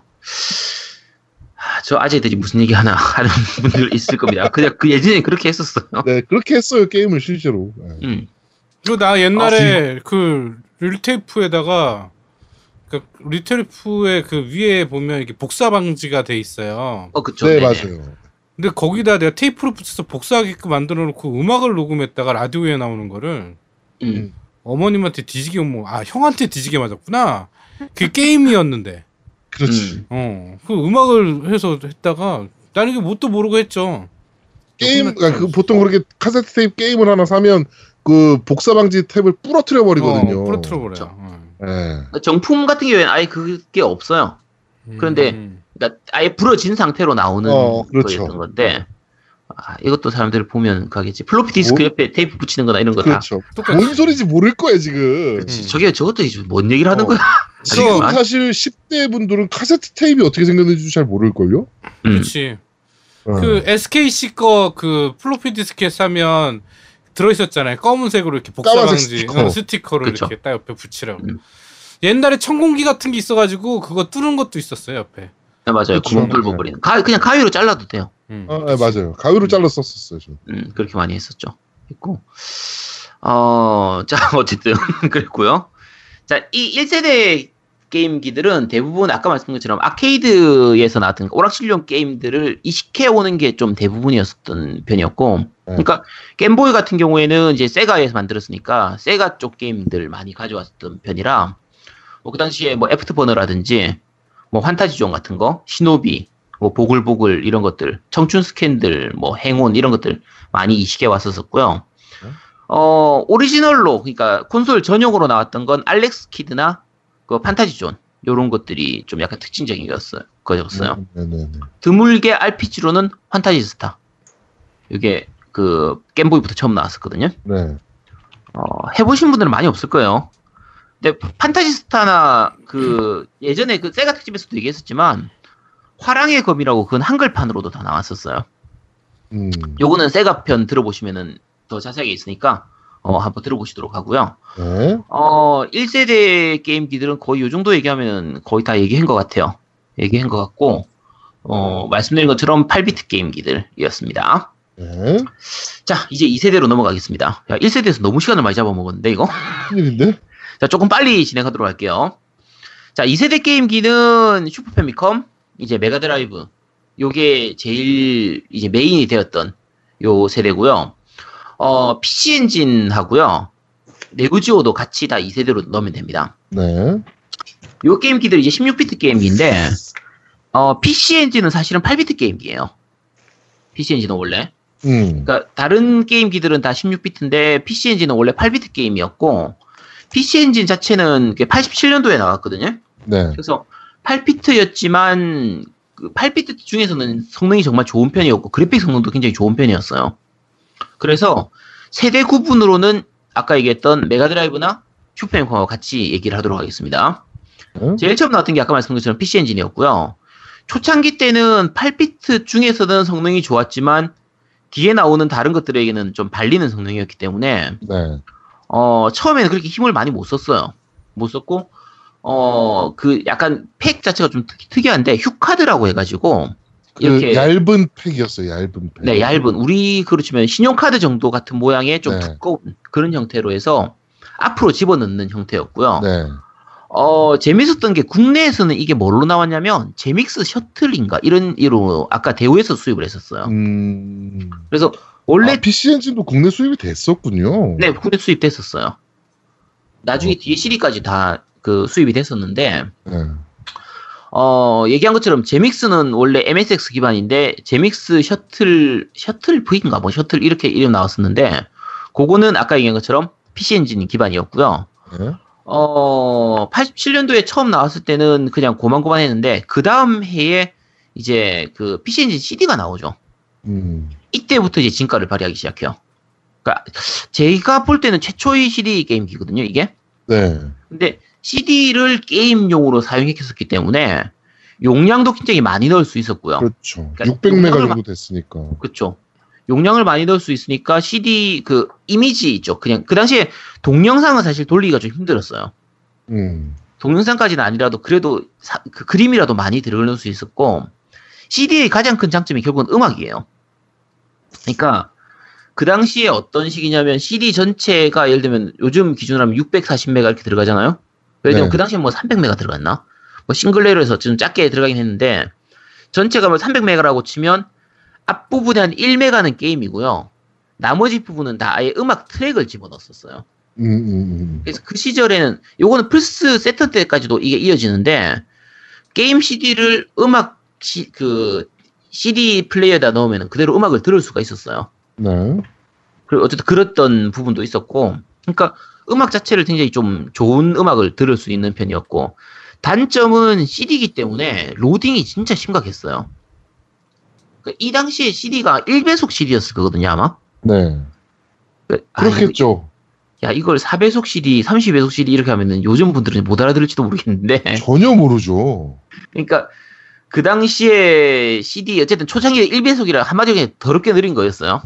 네. 로딩 말도 안 될 정도로 그 로, 로딩이 많이 길었었고 어 아까 얘기한 것처럼 87년도에 PC 엔진이 나오고 88년도에 PC 엔진 CD-롬이 나왔었고 나중에 91년도에는 이 두 개를 합친 듀오라는 게 나왔어요. PC 엔진 듀오 이렇게 나왔었거든요. 네. 근데 이게 가격이 한 6만 엔 정도였어요. 와, 그래서- 엄청 비쌌네. 굉장히 비쌌죠. 다른 2세대 게임기들에 비해서는 좀 많이 비싼 편이었고 네. 그 다음 달 93년도에 PC 엔진 진 듀오 R이라는 게 나왔거든요. 여기 염가판으로 나와서 한 4만 엔 정도였어요. 네. 제가 샀던 건 얘였어요. 제일 후에 나중에 나온 거. 어. 그래서 좀 꽤 후반기에 늦게 구, 구입을 해서 한 편이었는데 열혈 물어 시리즈가 아마 제가 기억하기로 PC 엔진 게임이었던 것 같은데. 네, 그건 제가 그때는 안 했었어요. 어, 안 했었고 열혈무로가 아니고 마도무로 아니고요? 열혈무로 아니었나? 어. 어. 떤 게임? 막 열혈무로면은 테크노스 재팬 그 게임이에요? 아 그게 아니고 저거 저건가 보다. 그 원시인이 이빨로 막 이렇게 아 PC 원인. 아 PC 원인 맞아요. PC 네. 원인. PC 원인이 PC 엔진용 게임이었죠. 네. PC 원인이라고 해서 이제 대머리 이제 나중에. 앵바님이 그 저 코스프레 할 그런 헤어스타일 가진 그 게임이 있었거든요. 네. 막 이빨로 물고 막 그 뭐 그러니까 약간 platformer 게임인데 슈퍼 마리오에 약간 대항하는 그런 느낌으로 그렇죠. 좀 나왔던 편이었어요. 절벽을 막 이빨로 물어 뜯어가지고 그렇죠. 올라가고. 막. 굉장히 재밌었어요 그거. 고기 네. 먹으면은 커지고 힘 세지고 이런 네 맞아요 맞아요. 거라. 어 어쨌든 PC 엔진 같은 것도 있- 있었고 이게 PC 엔진 자체가 그 허드슨하고 NEC가 같이 이렇게 해서 개발했었기 때문에 허드슨 게임들이 좀 많이 나왔어요. 본- 아까 PC 원인도 그렇고 봄버맨 네. 같은 것들도 그렇고 그래서 어 꽤 괜찮은 편이었어요. 게임 자체는 꽤 재밌고 그런 편이었고 어 PC 엔진 쪽에서 약간 특징적인 건 도키메키 메모리얼, 네. 드래곤 나이트 이런 거 스플래터 하우스 스플래터 하우스도 PC 엔진으로 나왔었던 걸로 기억하는데 나중에 메가드라이브로도 나가긴 했지만 네. 어쨌든 여러 가지로 좀 특이한 요 미소녀 게임들도 좀 많이 있는 편이었고요. 네. 약간 성인 취향의 게임들도 조금 있는 조금 편이었어요. 야하다면 야한 게임들. 네, 약간 지금 보면 별거 아닌데 네. 약간 야하거나 좀 잔인한 내용들도 좀 있는 편이었어요. 그러니까 린다 큐브가 처음에 PC 엔진으로 나왔었거든요. 이게 진짜 조금 약간 괴작에 가까운 수준이에요. 그러니까 지금 그 흐름으로 따라가면 어 이제 드래곤 드라곤이나 좀 그런 느낌처럼 좀 잔인한 약간 고어한 느낌에 가까운 정도 그런 느낌으로 진행되는 게임들이라 어 그게 이제 PC 엔진 약간 특이한 느낌이었고요. 네. 국내에서는 좀 많이 안 알려지긴 했어요. 그래도 이게 정식 수입도 됐었기 때문에 그럭저럭은 팔리, 팔린 편이었어요. 자, PC 엔진이 제일 처음 스타, 스타트를 끊었기 때문에 87년도에 스타트를 끊었고요. 어, 두 번째로 나온 게 메가드라이브예요. 88년도에. 네. 세가의 역작이죠. 정말 많이 팔린 게임. 네, 세가 특집에서 지겹게 얘기했었습니다, 이건. 근데, 어, 요게 CPU를 모토로라의 그 MC 68,000을 썼는데, 이게 꽤 괜찮은 CPU였어요. 그리고, 액션이라든지 슈팅 처리하기 굉장히 좋은 그 CPU였거든요. 네. 그래서 아까 얘기했던 것처럼, 세가 게임기니까 세가의 오락실용 게임기를 가져오기에는 굉장히 좋은 편이었죠. 어, 그래서 대표적으로 가져왔던 게 이제 수왕기라든지 골든엑스. 혹시 그, 아, 앵바님도 메가드라이브는 있었었죠? 저는 슈퍼 패미컴하고 메가드라이브, 그러니까 슈퍼 알라딘 보이죠? 네, 이거 두 개 다. 가지고 있었어요. 슈퍼 알라딘 보이면 되게 뒤에 후반기에 이제 저는. 슈퍼 알라딘 보이로 샀어요. 네네. 그러면은 좀 후반기인데, 네. 생각나는 게임 혹시 있어요? 네. 어떤 어, 게임들요? 샤이닝 포스, 응, 베어 너클, 음. 그다음에 랑그릿사, 네. 그다음에 바람돌이 소닉. 그때는 음. 소닉이 아니고 또 바람돌이가 붙었었던 것 같아요. 그쵸. 맞아요. 바람돌이 소닉. 근데 음. 저는 이때 슈퍼 패미컴도 있고 메가 그 슈퍼 알라딘 보이도 있었는데 두 개를 꼭 다 가지고 있었어야 됐고 두 개를 다 샀던 게 음. 이게 지금의 어떤 거냐 같냐면 지금의 약간 엑스박스랑 플스 같은 그런 약간 대립 구도도 좀 있었고 그 다음에 이게 어땠냐면 지금보다 더 심해요. 뭐냐면은 공통된 게임이 거의 없었어요. 제, 생- 제가 샀던 게임 중에. 그러니까 슈퍼 패미컴에서만 나오는 그러니까 first 게임이라 그러는 거죠. 지금으로 말하면 네. 이 게임들이 있었고 메가드라이브는 또 메가드라이브만의 또 게임이 있었거든요. 그래서 이게 두 개를 다 가지고 있었어야 됐어요. 게임도 완전 다르고. 예. 네. 그전 당시에는 되게 슈퍼 알라딘 보이 되게 재밌겠어요. 그 당시에는 일부 게임들을 제외하면, 그러니까 정말 히트친 게임들, 스트리트 파이터라든지 뭐 이런 게임들을 제외하고 나면 보통은 둘 중에 하나로 나오는 경우가 대부분이었으니까. 음. 그쵸. 그러니까 스트리트 파이터는 둘 다 나왔는데 저는 스트리트 파이터는 슈퍼 패미컴으로 샀던 것 같아요. 슈퍼 패미콤이 더 좋아요. 훨씬 음, 음. 이식이 잘 됐었어요. 스트리트 파이터 2 터보였던가 이름이? 그랬던 것 같아요. 처음에 나왔던 거는 스트리트 파이터 기본이 나왔었을 테고요. 네. 아 터보가 먼저 아닌데 기본이 먼저 나왔던 것 같은데 그리고 뒤에 나중에 그 알파까지도 그걸로 나왔었어요. 슈퍼미콤으로 나왔었던 걸 기억해요. 음, 그러니까 터보도 있었고 그다음에 네, 또 다, 다 나왔었어요. 네. 슈퍼 알라딘 보이는 플러스로 나왔던 거 뭐 이름이 조금씩 붙어서 조금씩 다르게 좀 약간 기본긴 그쵸. 같은데 조금 음. 이렇게 약간 업데이트된 약간 그런 느낌으로 나왔었던 것 같아요. 이름들이. 그렇죠. 그래서 다 재밌게 했었어요. 진짜 저는 1세대는 솔직히 다 너무 추억의 게임들인데 2세대부터는 좀 이제 내용도 좀 생각나고 음. 그 다음에 이게 다 거의 그때 일본어로 막 많이 했거든요. 네. 이게 그리고 일본어로 많이 해가지고 일본어를 제가 전혀 못하니까 근데 그때는 또 이런 공략이 없어요 여러분 온라인으로 막 공략 찾고 이런 게 없어요 루리앱 이런 거 없잖아요 그때 그렇죠. 그러니까는 게임 잡지가 있었어요 여러분 그래서 게임 챔프인가 뭐 게임 잡지를 사가지고 거기서 공략이 나와요 그 다음에 공략 그래서 그거 공략 찾아가지고 막히는 부분 했던 거 같아요 알려주는 사람도 없고 이래가지고 그래서 그렇죠. 그렇게 하고 그 다음에 또 되게 추억에 남는 게 그때는 이렇게 해석집이 해설집이 같이 붙어 있는 게임들이 많았어요. 그래서 일본 음. 게임들 특히 그래서 해설집을 막 보면서 하는 거 앉아가지고 네 그 한글 대화들을 다 그렇죠. 그렇게 했던 게 제일 생각나고 뭐 두 개 다 너무 재밌는 게임들이 너무 많아서 그리고 저는 사실 그 아까 그 페미컴도 약간 RPG스러운 게임들이 있었잖아요. 그쵸. 근데 저는 사실 너무 어려서 그런지 거의 1세대 때는 액션 게임만 했던 것 같고, 이제 사실 이제 2세대부터가 이제 우리가 이제 말하는 그런 RPG죠. 이제 제대로 된 RPG를 그때부터 이제 그 맛을 좀 보- 보고 재미를 느낀 것 같거든요.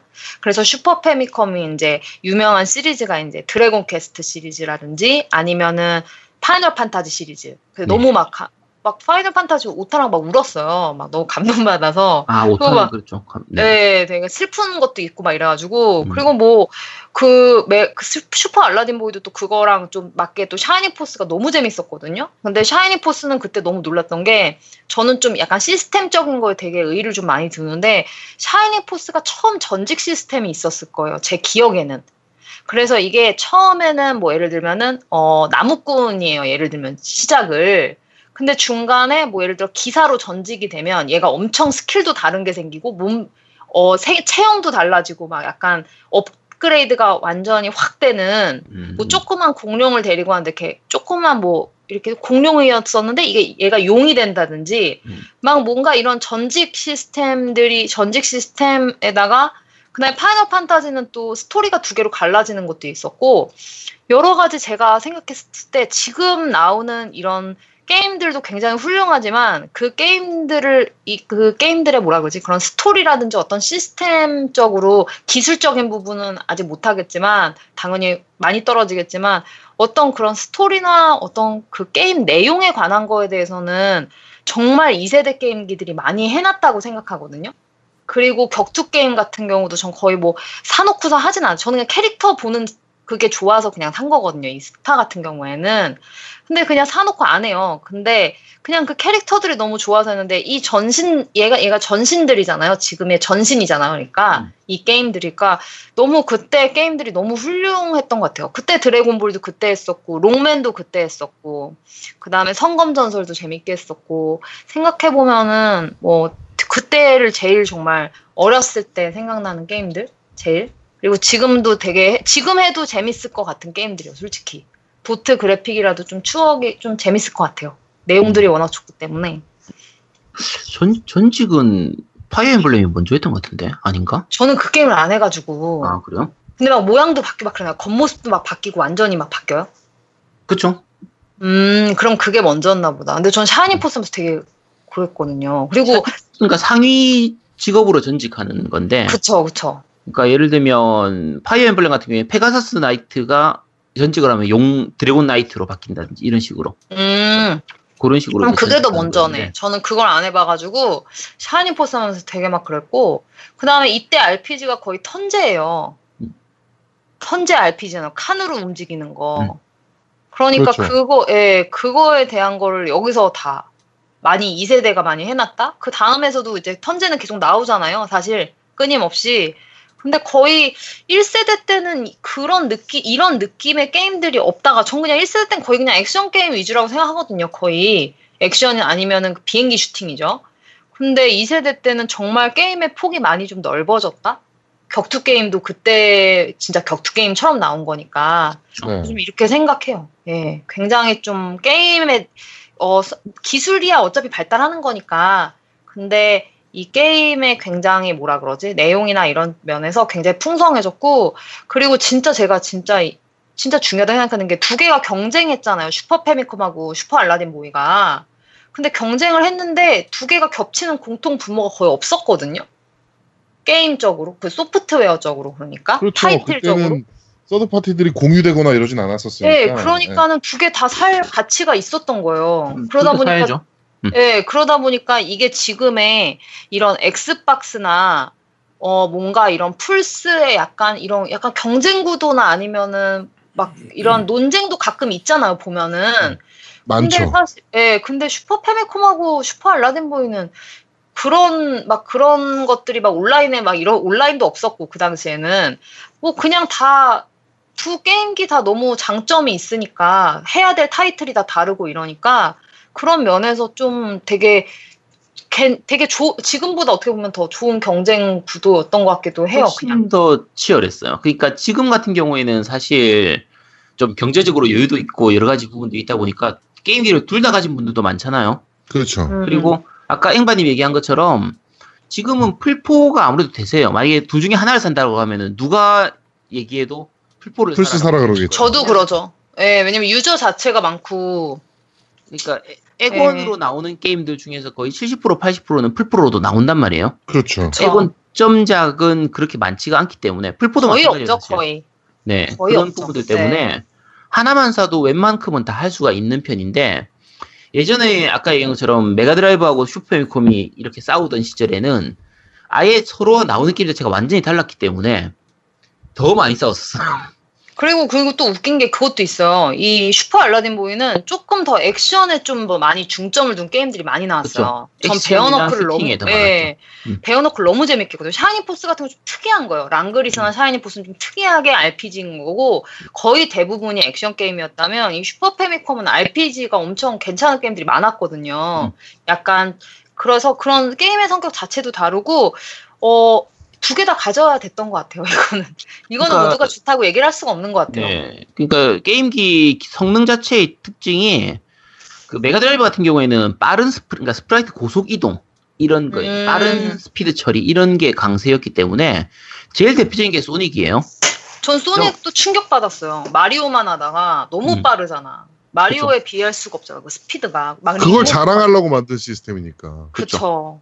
그러니까 그 뭐 타츠진이라든지 이제 뭐 썬더포스라든지 아까 건스타 히어로즈나 뭐 스트라이더 비룡 같은 그런 게임들도 대부분 그 메가드라이브 쪽으로 나올 때는 좀 빨리빨리 진행되는 약간 네. 스피디한 느낌의 그런 게임들이 좀 강세였고요. 대신에 그 단점이 색 바- 동시 발색이 굉장히 좀 적었기 때문에 색감이 그렇게 좋은 편이 아니었어요. 그 원색으로 되게 강렬하게 그게 엄청 강했죠. 파스텔 톤을, 톤을 쓸 수 없기 때문에 그렇게 쓴 거예요. 어쩔 수 없이 그렇게 썼던 거예요, 사실. 음, 근데 반면에 슈퍼패미컴 같은 경우에는 동치 발색도 굉장히 많고 사용할 수 있는 색이 3만 가지 넘는 색을 사용할 수 있었어요. 그러니까 15비트까지를 칼로로 쓸 수가 있었기 때문에 파스텔 톤이나 이런 부분들이 많고 그 그래 하드웨어적으로 확대 축소라든지 그러니까 sprite의 확대 축소라든지 뭐 반투명 효과라든지 뭐 이런 부분들을 다 하드웨어적으로 쓸 수가 있었어요. 이게 게임 만들 땐 굉장히 큰 장점이 되거든요. 그쵸. 뭐 장면에서 페이드 페이드 인 페이드 아웃하는 이런 연출들도 다 하드웨어적으로 가능했기 때문에 나중에 메가드라이브 쪽에서도 가능은 했는데 대부분은 소프트웨어로 그 처리를 했었는데 소- 그 슈퍼패미컴 같은 경우는 하드웨어적으로 그 기능이 다 있었어요. 좀 그런 부분들이 좀 있었고요. 어 자연스럽게 슈퍼패미컴으로 넘어오긴 했는데 지금 메가드라이브 쪽은 방금 얘기한 것처럼 이런 슈팅이나 액션 게임이 강세였지만 그래도 세가 쪽이 워낙 게임을 잘 만들던 리즈 시리즈였기 때문에 어 북미 쪽에서는 굉장히 큰 히트를 쳤어요 메가드라이브가 네.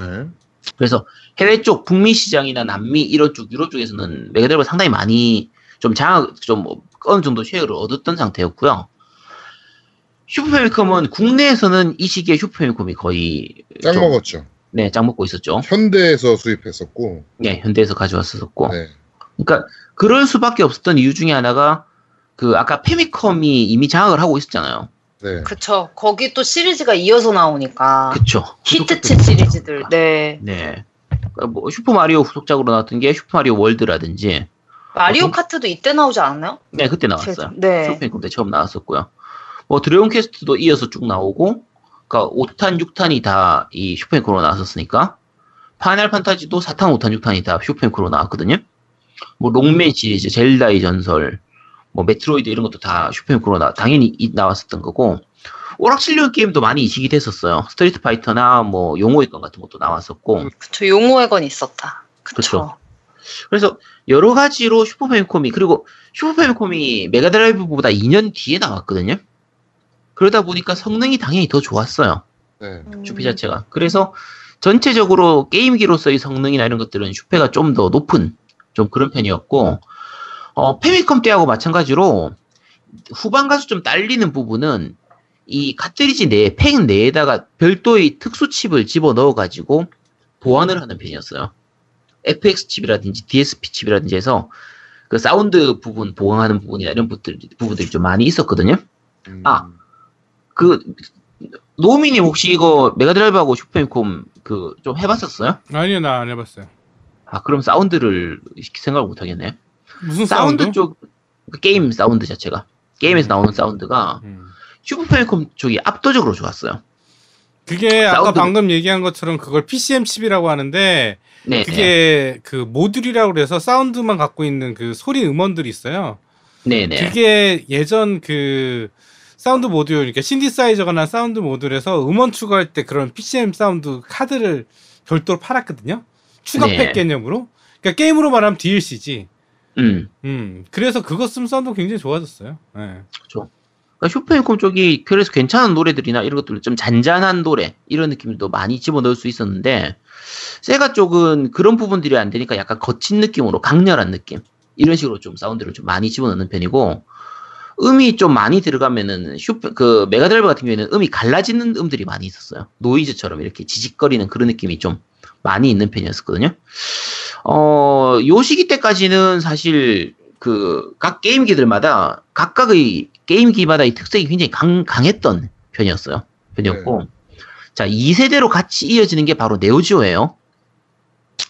네오지오가 되게 재미, 재밌는 게임기인데, 기본 게임 구성은, 그, 그 이제 시스템, 이 메- 기기 자체의 성능은 메가드라이브하고 거의 비슷해요. 음. 근데 우리가 네오지오 게임 생각하면 진짜 고용량 게임에 캐릭터도 큼직큼직하고 막 그런 게임인데 야, 이게 메가드라이브하고 어떻게 비슷해 싶잖아요? 네. 네오지오 같은 경우에는 이제 지금 이제 아 이번에 나왔죠. 최- 이번 주에 발매됐었는데 네.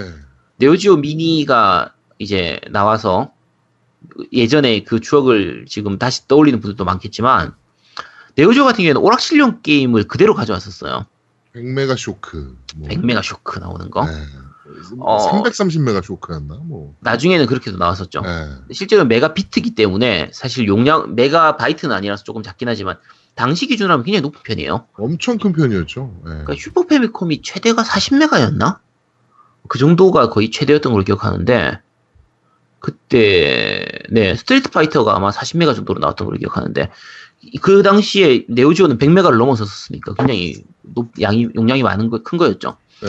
네오지오에 대한 얘기는 SNK 특집에서 아마 얘기했었을 거예요. 어, 저희가 했죠.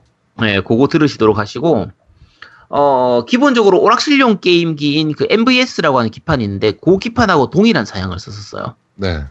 그래서, 어, 말 그대로 오락실용 게임을 그대로 집에서 할 수 있다. 라는 이게 가장 큰 장점이었고요. 음원이나 이런 부분보다 그래픽이 제일 큰 장점이에요. 제일 큰 강세가, 어, 16비트 컬러를 그대로 쓸 수 있었기 때문에, 팔레트 자체가, 그러니까 색깔 자체가 65,000 컬러를 쓸 수가 있었거든요. 게다가 동시 발색을 4,000색, 아, 내가 지금 이렇게 얘기하면 저게 뭔 소리야, 이렇게 하실 텐데. 옛날에 되게 옛날- 중요한 거지. 음. 네, 그게 뭐냐면 페미컴 같은 경우가 동시가 16색인가? 그러니까 한 화면에 이런저런 색깔을 지금은 아무 색이나 다 집어넣을 수 있잖아요. 그렇죠. 근데 예전에는 한 화면에 낼 수 있는 색깔이 정해져 있었어요. 그러니까 예를 들면 페미컴 시절 같으면은 뭐 256개까지 색깔 중에서 그 중에서 내가 색을 뽑아가지고 열 몇 가지만 동시에 쓸 수가 있는 거예요. 음, 동시발색. 네, 그래서 캐릭터를 만들 때 그게 겹치지 않도록 그걸 짜는 것도 굉장히 큰, 일- 큰 일이었거든요.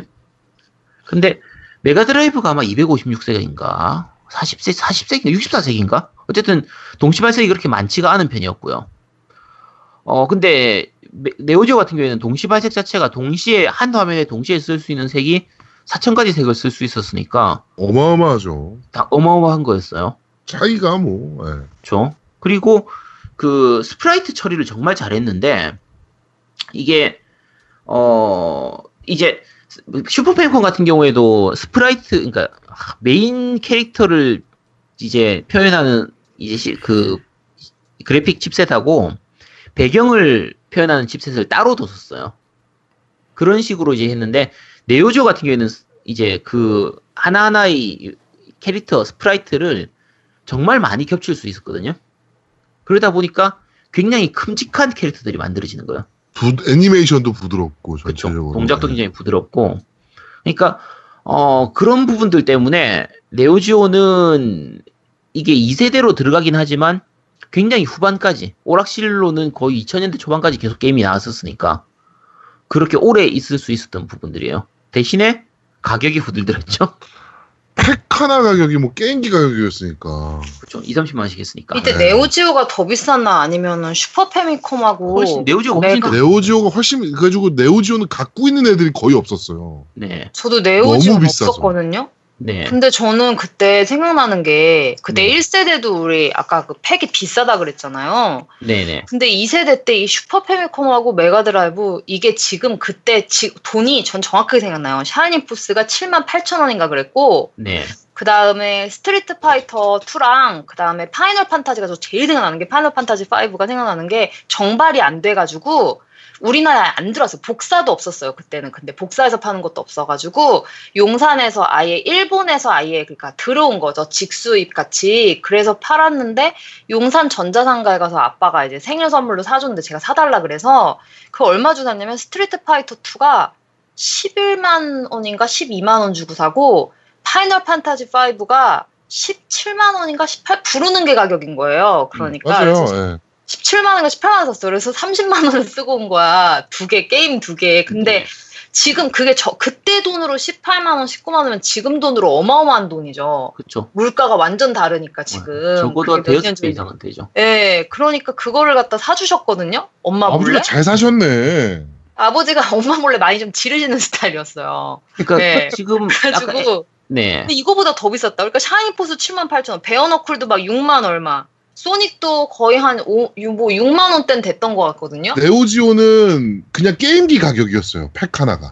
보통 그때- 2, 30만 원 정도였어요. 팩 하나당. 그러니까 아, 그 지금. 앵바님 말씀하시는 그게 특, 특수한 상황이 아니고요. 그때는 당연히 그렇게 했어요. 그러니까 정식 발매가 안 되는 게임이 훨씬 많았기 때문에 그렇죠. 대부분의 게임들이 이제 일본에서 밀수로 들어오는 거였거든요. 보따리 장사들 이렇게 들어오는 네. 거였어요. 세관에서 많이 잡고 있었는데 그러다 보니까 처음 게임 나오고 나서 초창기 한 두세 달 정도 어느 정도 물량이 풀리고 그 게임을 했던 사람이 팔고 해서 중고가 풀릴 때까지는 굉장히 많이 비싼 편이었어요. 그쵸. 파이널 판타지 같은 경우를 기준으로 하면은 파, 파판은 어쩔 수 없이 비쌌던 게 파판은 용량 자체가 높아서 그 일본 정가 자체가 12,800엔, 12,400엔 한 그 정도였거든요. 그러니까 음. 지금 일본 게임 가격보다 훨씬 비싸요. 그러니까 지금 음. 보통 일본에서 full price 게임이라고 하면 7,800엔, 8,800엔 정도잖아요. 그렇죠. 예. 8,800엔이면 비싸다고 얘기한단 말이에요. 네. 근데 그 당시에 파이널 판타지 5, 6 나올 때 그때가 한 12,800엔, 아, 그 정도 가격이었던 걸 기억해요. 그게 나중에는 못 구해가지고 막 음. 20 몇만 원까지 갔대요. 그쵸. 24만 원인가 막 이렇게까지 갔대요. 그거를 살라고. 물량이 안 들어왔으니까. 네. 네, 당연히 그랬었어요. 그러니까 엄청 비쌌구나 네오지오가. 네오지오는 근데 기본 팩 가격이 대부분 20만 30만 원이었어요. 사무라이 쇼다운 1, 뭐 20만 원. 네.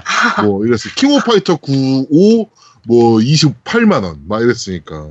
어, 진짜 그것만 해야 되겠는데 사면은 그래가지고. 네오지오는 진짜 진짜 있는 집 애들만 갖고 있는 게임. 그렇죠. 아, 네오지오 팩은 지금도 가격이 되게 비싸죠. 사이즈도 졸라 크잖아요. 팩 사이즈도. 어, 엄청 커요. 예. 네. 기본 구조는 사실 그 오락실용에 들어가는 카트리지하고 이 가- 이제 가정용이 똑같았었는데 네. 혼용해서 쓸 수 없도록 만들어 놨었어요. 왜냐면 가정용 팩 가져다가 오락실에서 써버리면 꽂으면 안 되니까. 예. 그래서 약간 바꾸긴 했는데 기본 구조는 어차피 똑같았었거든요. 그렇죠. 근데 어 어쨌든 말도 안 되는 성능에 말도 안 되는 가격. 저도 네오지오는 못 샀었어요. 나중에 이제 네오지오 CD로 이제 샀었는데 요거는 저 저한테도 꿈의 게임기였습니다. 근데 네. 네오지오용이 어차피 RPG나 시뮬레이션이 별로 안 나왔으니까 다 오락실 게임이 음. 다 오락실 게임. 게임이었으니까 네오지오는 초창기 때는 이제 뭐 액션 게임이나 슈팅 게임 중심이었고 어 93년도 92년도 이때쯤부터 이제 그 격투 게임 대전 격투 게임 붐이 일기 시작하면서 나오는 게임의 거의 반 이상이 대전 격투였어요. SNK 격투 게임들.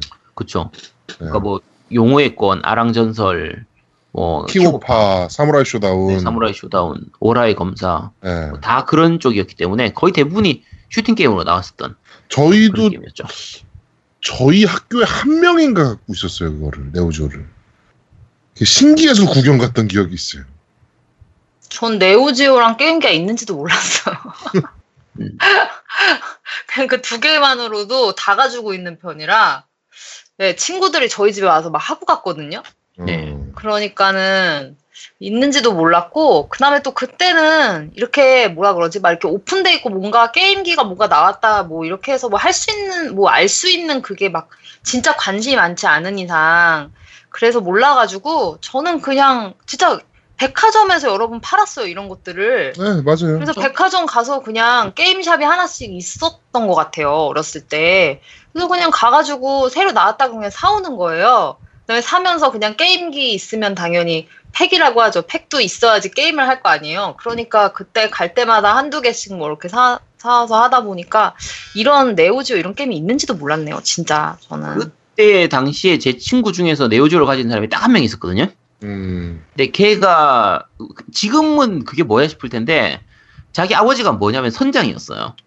아. 근데 우리 세대 때는 선장은 진짜 말 그대로 그냥 부의 상징이었어요. 그렇죠 부의 상징이었죠. 예, 그래서 특히 그 어쨌든 좀 여러 가지 약간 불법적인 부분도 좀 있기 때문에 그렇죠. 선장들 선장인 집에 가면 아버지가 선장이거나 뭐 이런 집에 가면 외국 제품들이 그렇게 많았거든요. 그렇죠. 예. 네. 음식도 그러니까 과자도 외국 과자들도 많았고. 음. 예. 어쨌든 고로 그 때 그 집에서 처음 네오지오를 구경해봤었으니까 음. 아 어렸을 때는 그 어린 마음에 팩이 얼마나 어찌나 크든지 그렇죠. 팩 하나 크기가 그 체감 거는 좀 그렇고. 아니고 오히려 저 뭐지 플스 3 나중에 후반기에 나왔던 이제 플스 3 있잖아요. 예. 그 플스 3 3000번 때였나? 네, 네, 네, 네. 빨래판처럼 생긴 거 4000번 네. 때인가? 딱그 정도 크기 그보다 더 컸던 것 같은데 거의 그 정도 크기예요. 엄청 컸어요 팩이 네, 진짜. 팩 자체가 뭐 그 정도로 생각하시면 됩니다. 어 저거보다는 스위치보다는 확실하게 커요. 네, 스위치 한 두 개 정도 이어놓은 크기? 어, 그 정도쯤 될것 그렇죠. 같아요. 예. 자, 어쨌든 여기까지가 2세대의 게임이었고요. 예. 2세대까지만 해도 아까 말씀드린 드린 것처럼 좀 특색이 좀 많이 있는 편이었고, 요때가 어떻게 보면은 우리 세대한테는 리즈 시절이었다고 볼 수도 있어요. 네. 여러 가지 다양한 게임도 많이 나왔었던 부분이고, 그래서 요- 네. 네, 여기까지 얘기하고, 네. 3세대로 넘어가면서는 CD로 바뀌게 되는데, 잠시 쉬었다가 네. 3세대부터 이어서 말씀드리도록 하겠습니다. 자, 저희는 어, 2세대까지 했는데도 시간이 너무 많이 오버돼 가지고요. 네. 잠시 쉬고 2부에서 여러분들 찾아뵙도록 하겠습니다. 뿅! 아 힘들어라. 아유, 기다.